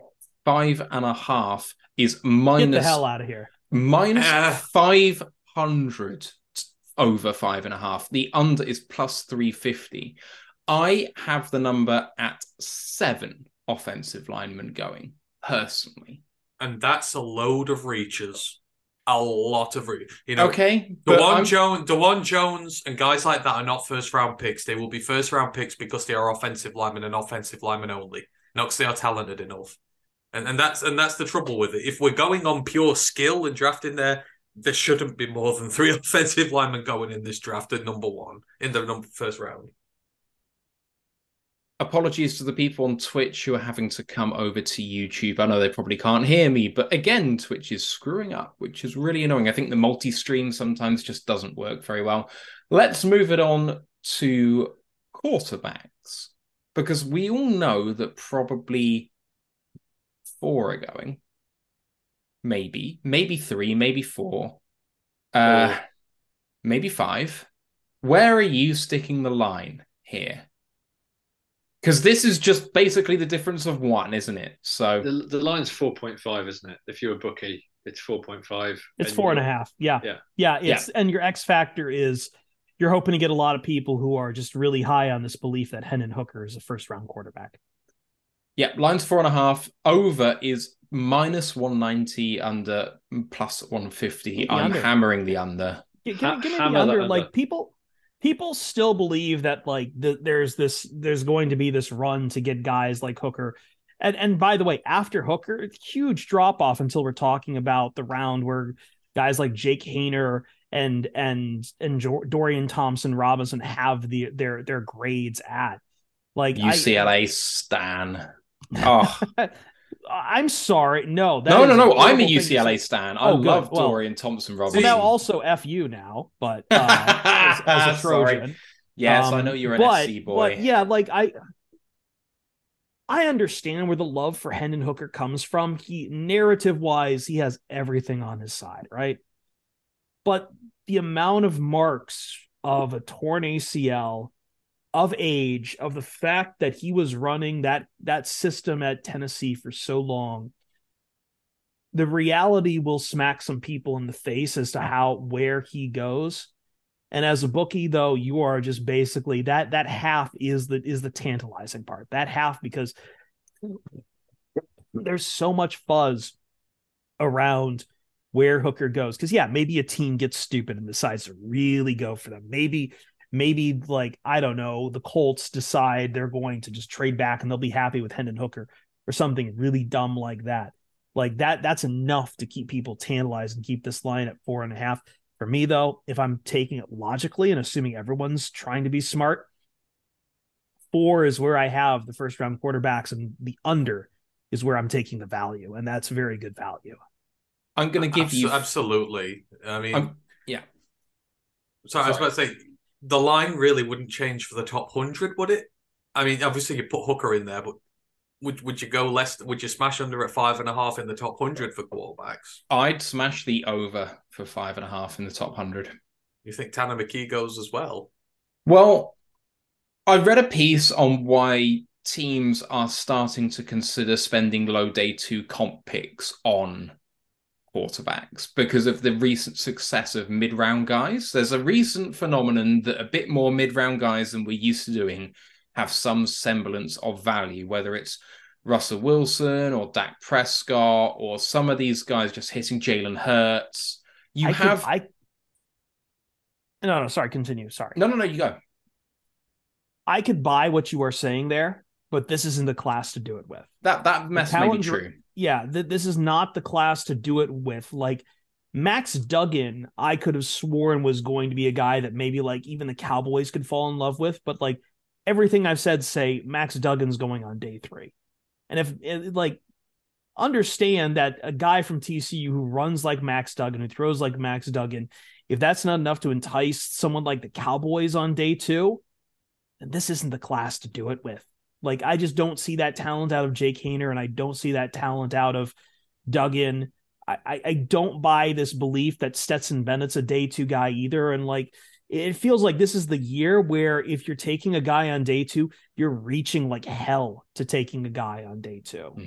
And I just don't think that th- that there's going to be that many teams who are going to reach that hard to take guys like Bennett, DTR, Duggan. Like I just I don't think that I don't think that's happening this year. I agree with your general premise that you're talking about. I just don't think this is the quarterback class to do that'll be that.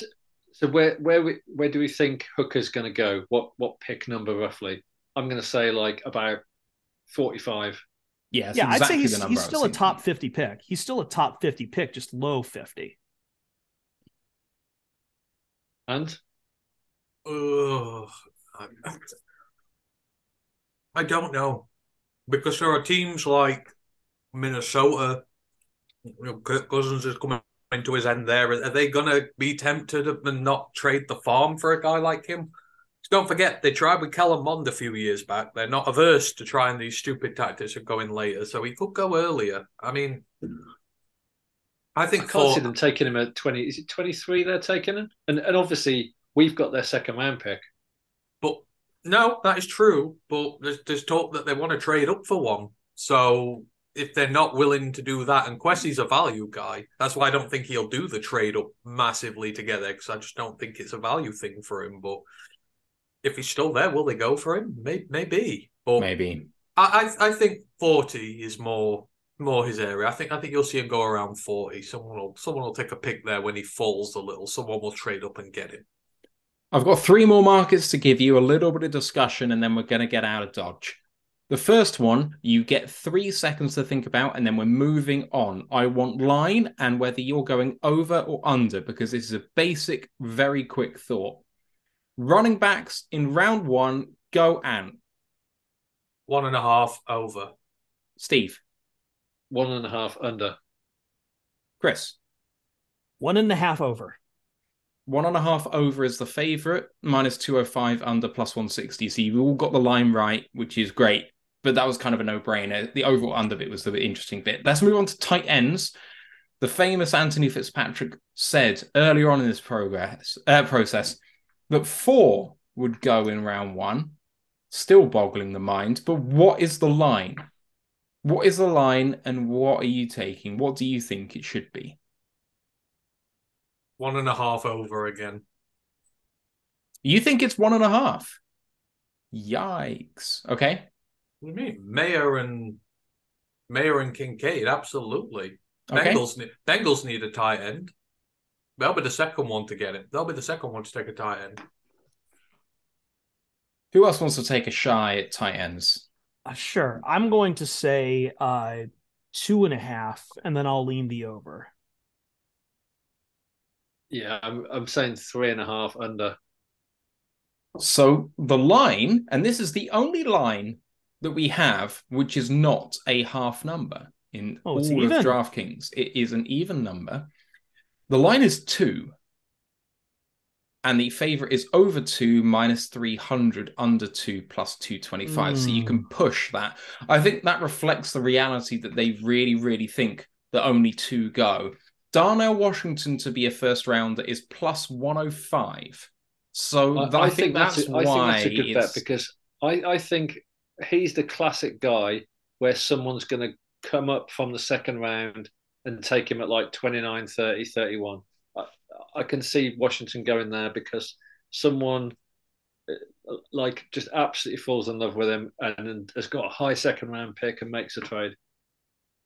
All right, the last market that we have, and then we'll just chat some fun stuff. We've mentioned this group before. Wide receivers in round one.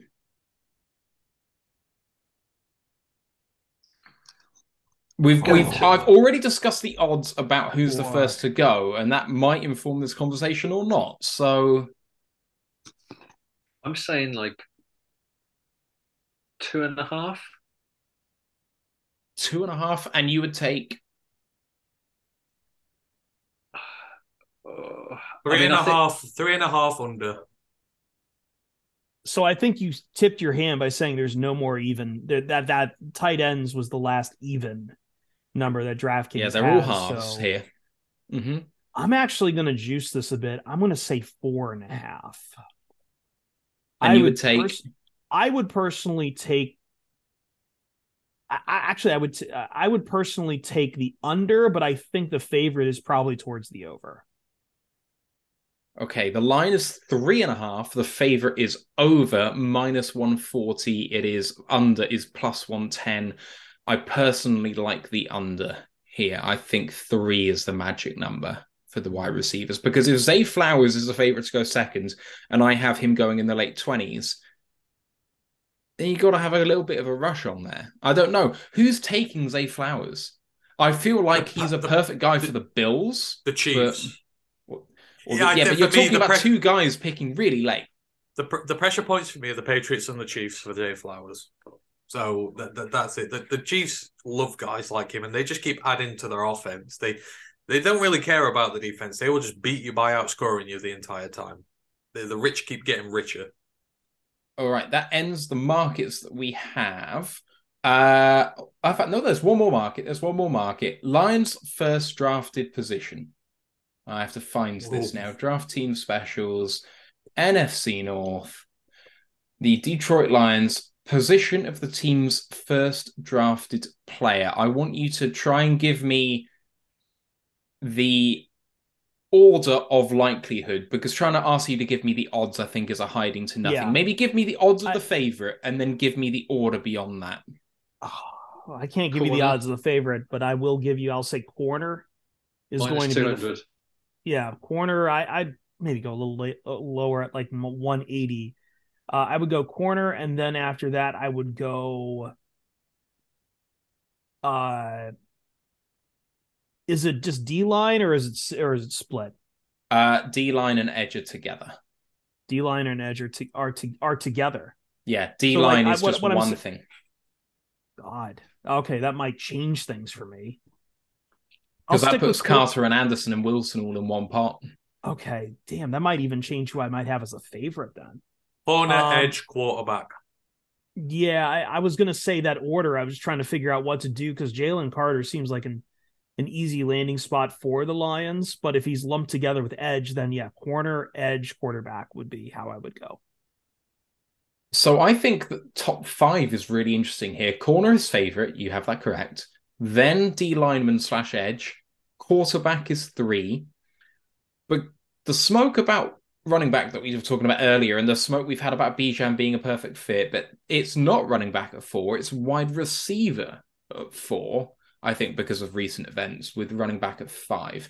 Tight end all the way down at seven makes me quite happy. Uh, cornerback minus 130. So if you really think we're going to go corner, that could be pretty good value. Um, quarterback plus a thousand. So not out of the realm. I'm fancying quarterback as value there. Personally, at plus a thousand, that seems fairly Just to take like a flyer. Just, just we're talking about money on it. Stroud or Richardson possibly falling to six, and they gotta be tempted. Does does this take into account the theoretical possibility of a trade as well? It's just the first drafted player position. So if we Because trade could down trade, we could yeah. trade up. We could trade up and get a quarterback. I mean, who knows? or an edge, or an edge. Obviously, talked at about- six, at six, that's the right order. If you move up or down, it, that changes significantly. Mhm. right? Um, I'm just going to do one more thing because we've been doing this for a little while now. I want you to give me a name. I don't know how deep your draft knowledge is, and Chris, I know that your mock drafts tend to be three rounders. This might be a little harsh on you. I want you to give me the name of the person going last in this draft. Mr. Irrelevant's name. Take a swing.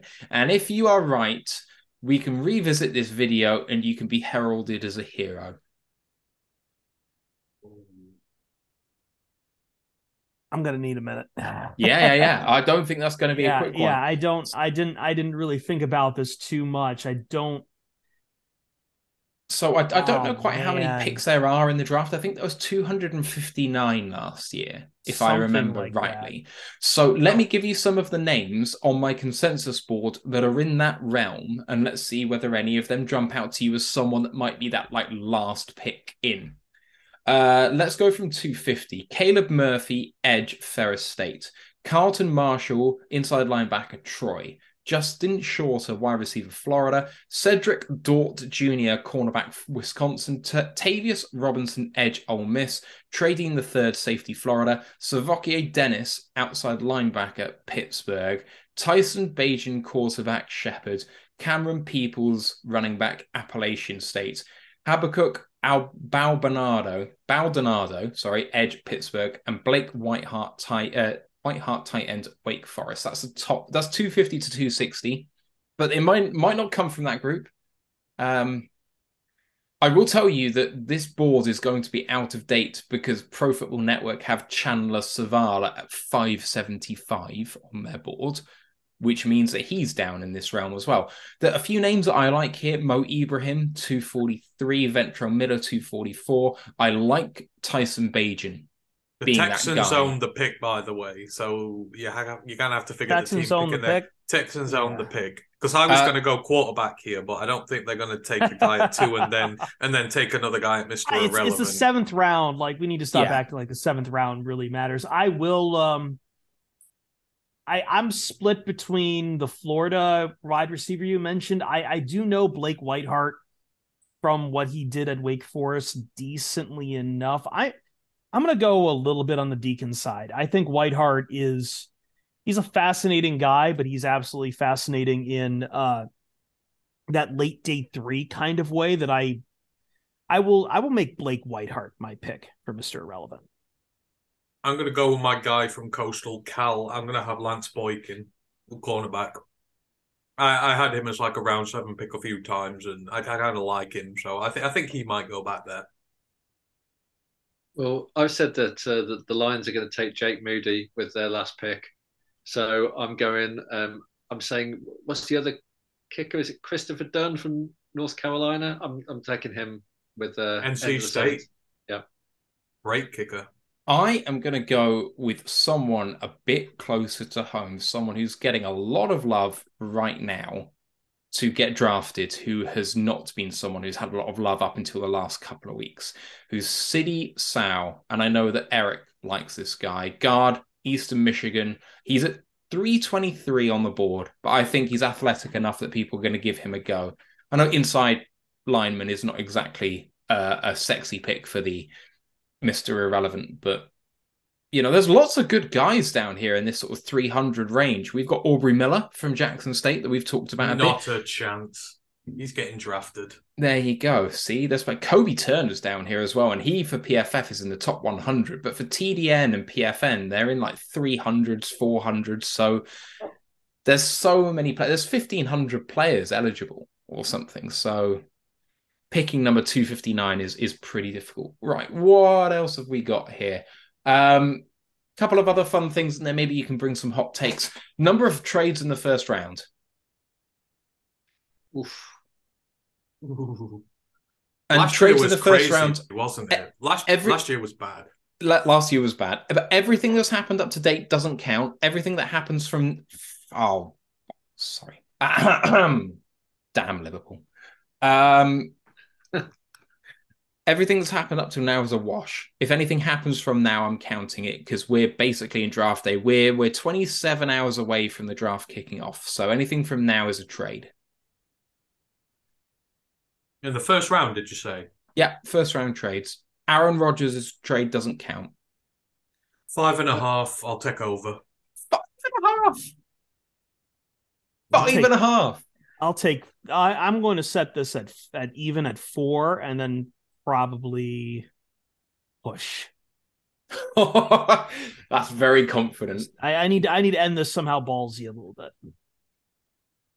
Yeah, I, I think there's definitely going to be one trade in the top five, and then I think it will kind of stick for a bit, and then but then I think when we when it gets to around sort of between anything after 15, I reckon there's going to be at least a couple of trades between 15 and 25, and then maybe like another one at the back end of the third the the round. So four, I think four's a good shout, Chris. I'd set the Matt, line at three and a half and take the under.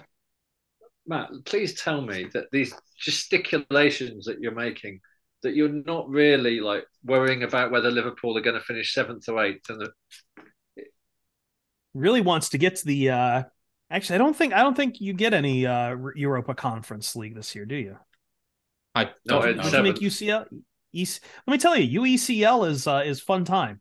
As someone who has the first ever hardware from that.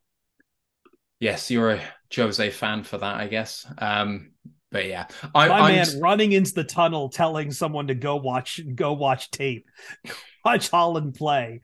Fantastic. Go go watch Man City play because he just fucking hates the Dutch. Is fantastic.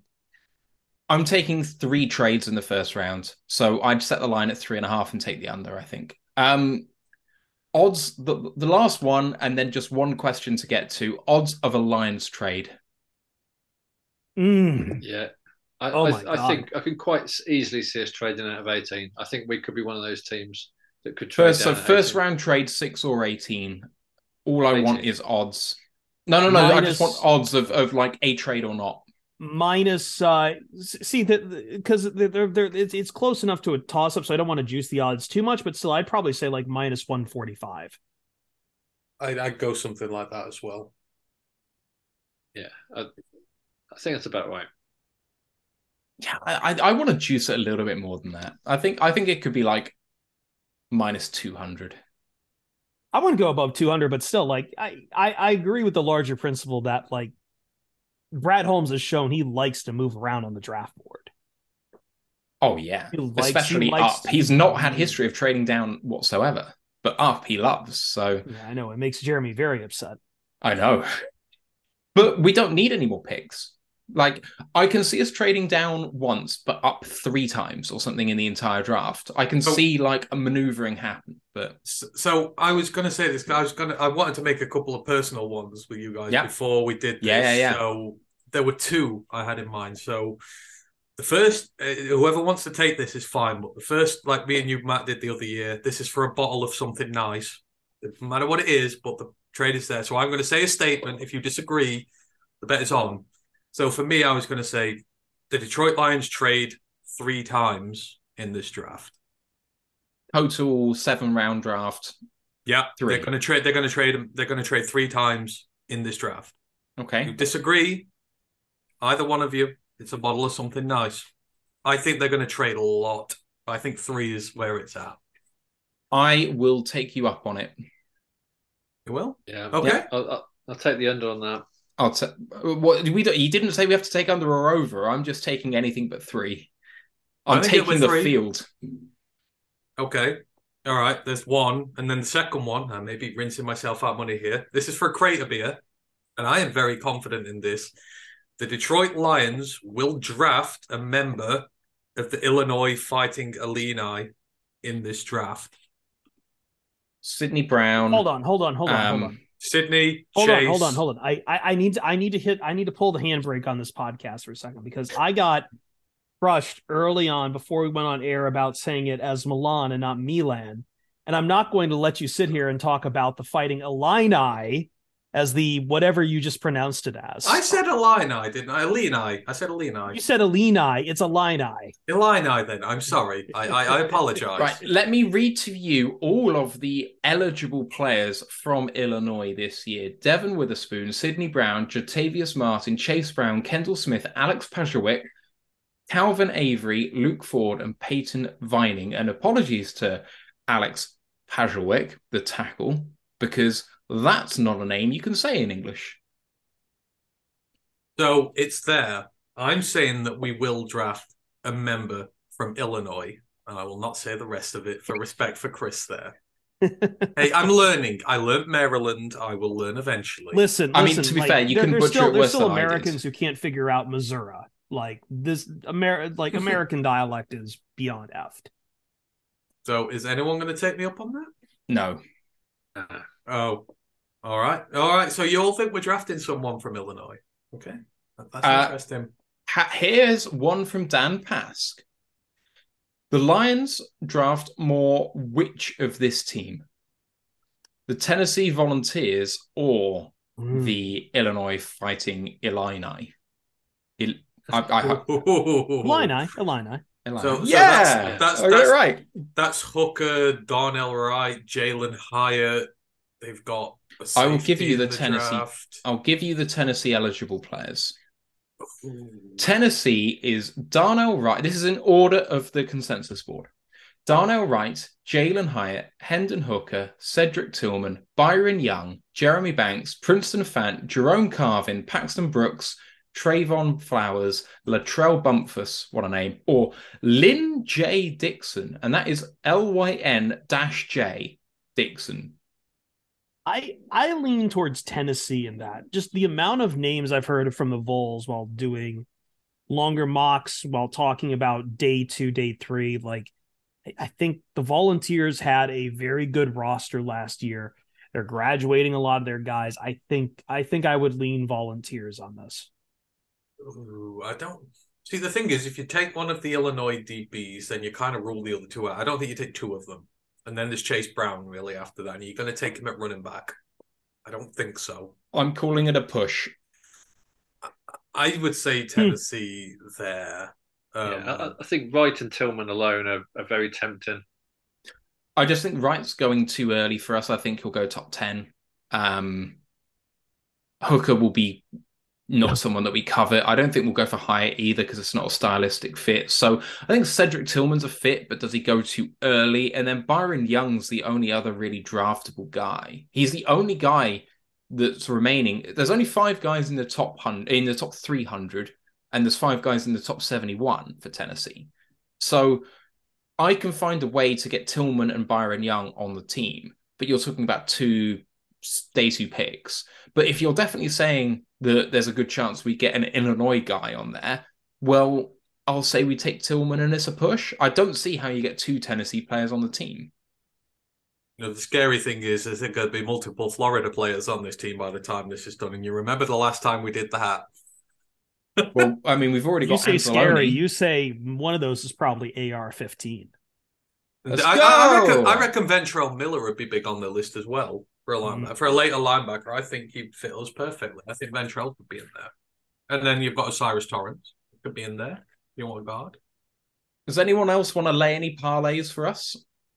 I do like this one from Wisco Lion fan in the chat about uh, which NCAA conference will the pick will uh, have the most picks from. I think the answer is easily SEC, but if In, it's in, I, I, in round for the one, Lions- for the or Lions. total total draft, or for the Lions? How do you want to frame whichever it? way you want to take that, whichever way you want to take that, Ooh. because if I it is mean- draft wise, if it is if I made this full draft wise, I would say SEC is probably easiest easiest the top, but then I'm curious what the number two conference is after the SEC. And I think for my money, it would be the Pac-12. See, I think the Big Ten would have a shout.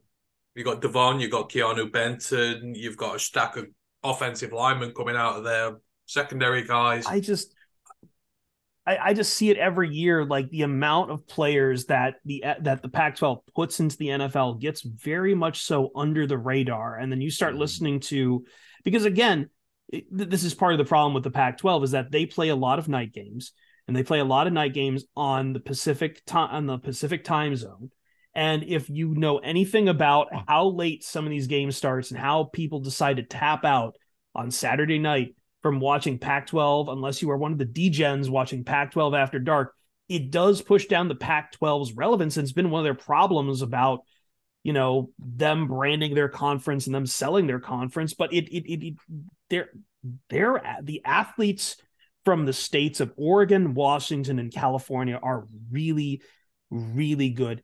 The high school talent that comes out of California and Nevada schools like like St. John Bosco, like John Bosco out of out of uh out of uh oh god, I'm forgetting the other one. Um but there are some fantastic athletes coming out of the West that go to the Pac-12 that just don't get the pub until draft night.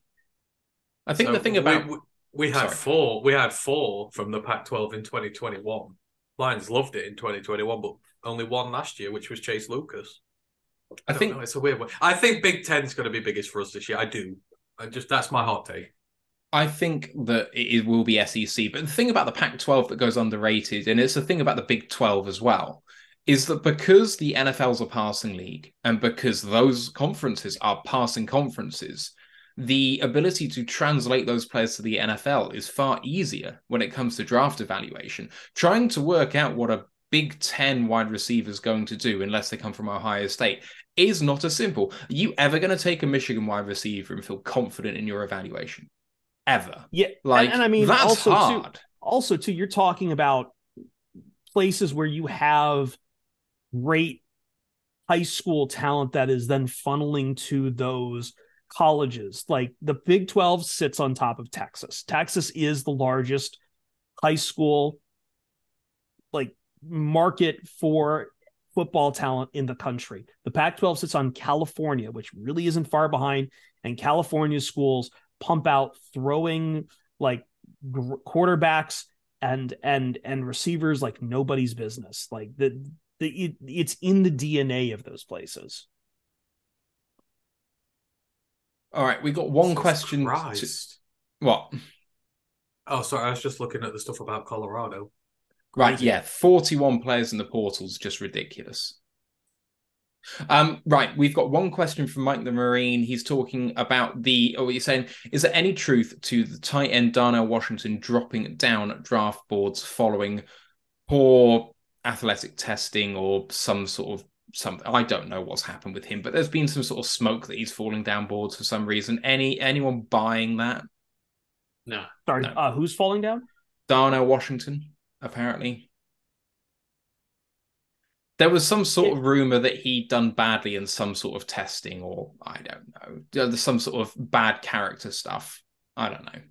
No, he. I think he's a fringe first round pick, and I think he will be a first round pick. Yeah. Um, There was some more um, Jalen Carter stuff today. Um, is it Todd McShay? Basi- um, I think said that he'd heard from sources in Georgia that most of his teammates were glad that he was out of there and wasn't coming back next season, and that so you know just more fuel to the fire. But I still think he's going top six. Yeah, I do too. I really do. Medical concerns, apparently, according to Steve Shattuck. So, yeah, there we go. Anyway, any final takes anyone wants to bring before we before we end the recorded part of the show? I just want to get to this damn thing. yeah, It's, it it's doesn't- been a, it's been this this season in general has felt this draft season in general has felt long and it's felt exhausting. Maybe it's because the Lions have two picks. Maybe it's because nobody can seem to settle on these top five picks. Maybe it's because this, that, or the other thing. I'm just it, it's I, I feel like I've been running low on my fumes for a minute and I'm just ready to uh I'm ready to get this going. I'm ready to get this going and just uh But isn't isn't it weird because this is the longest the Lions have gone into a season in some time? You know, we're usually talking mock drafts like early November, but this year we're still in the playoff hunt in January. Not many people were doing it, so it's been a lot less time actually talking about mocks. But like Chris says, it feels much worse this year. It does. It does. Right. That's it, people. We have done it. We have completed the pre draft cycle. Next up is day one itself. Our preview show will start at half past two Eastern time.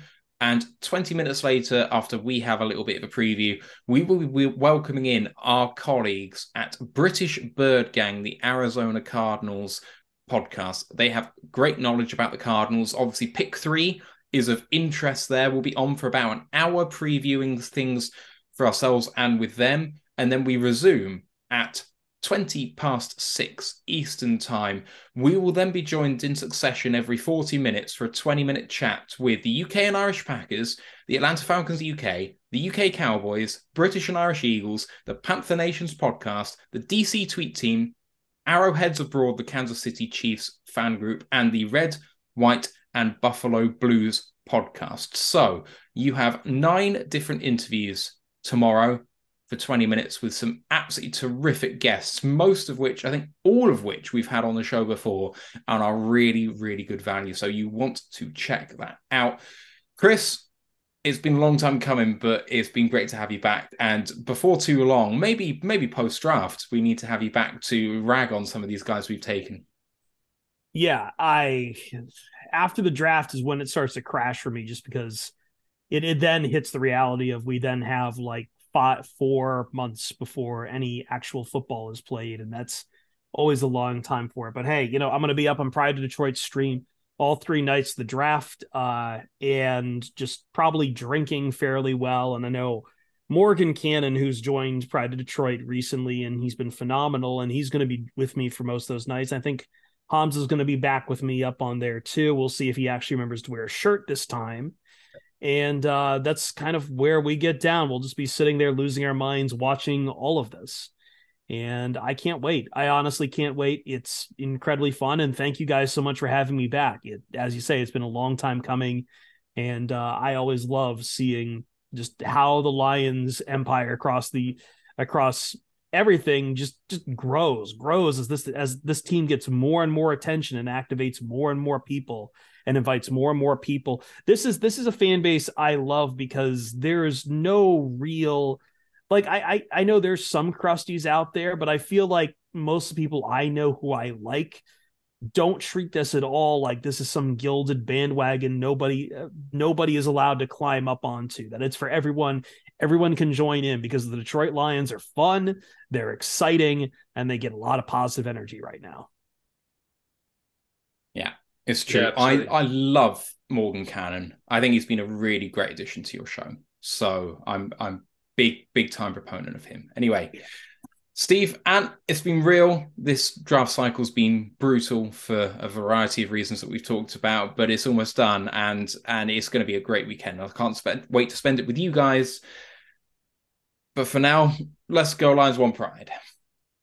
Tomorrow, it's all going down. What could go wrong? Bye, Karen.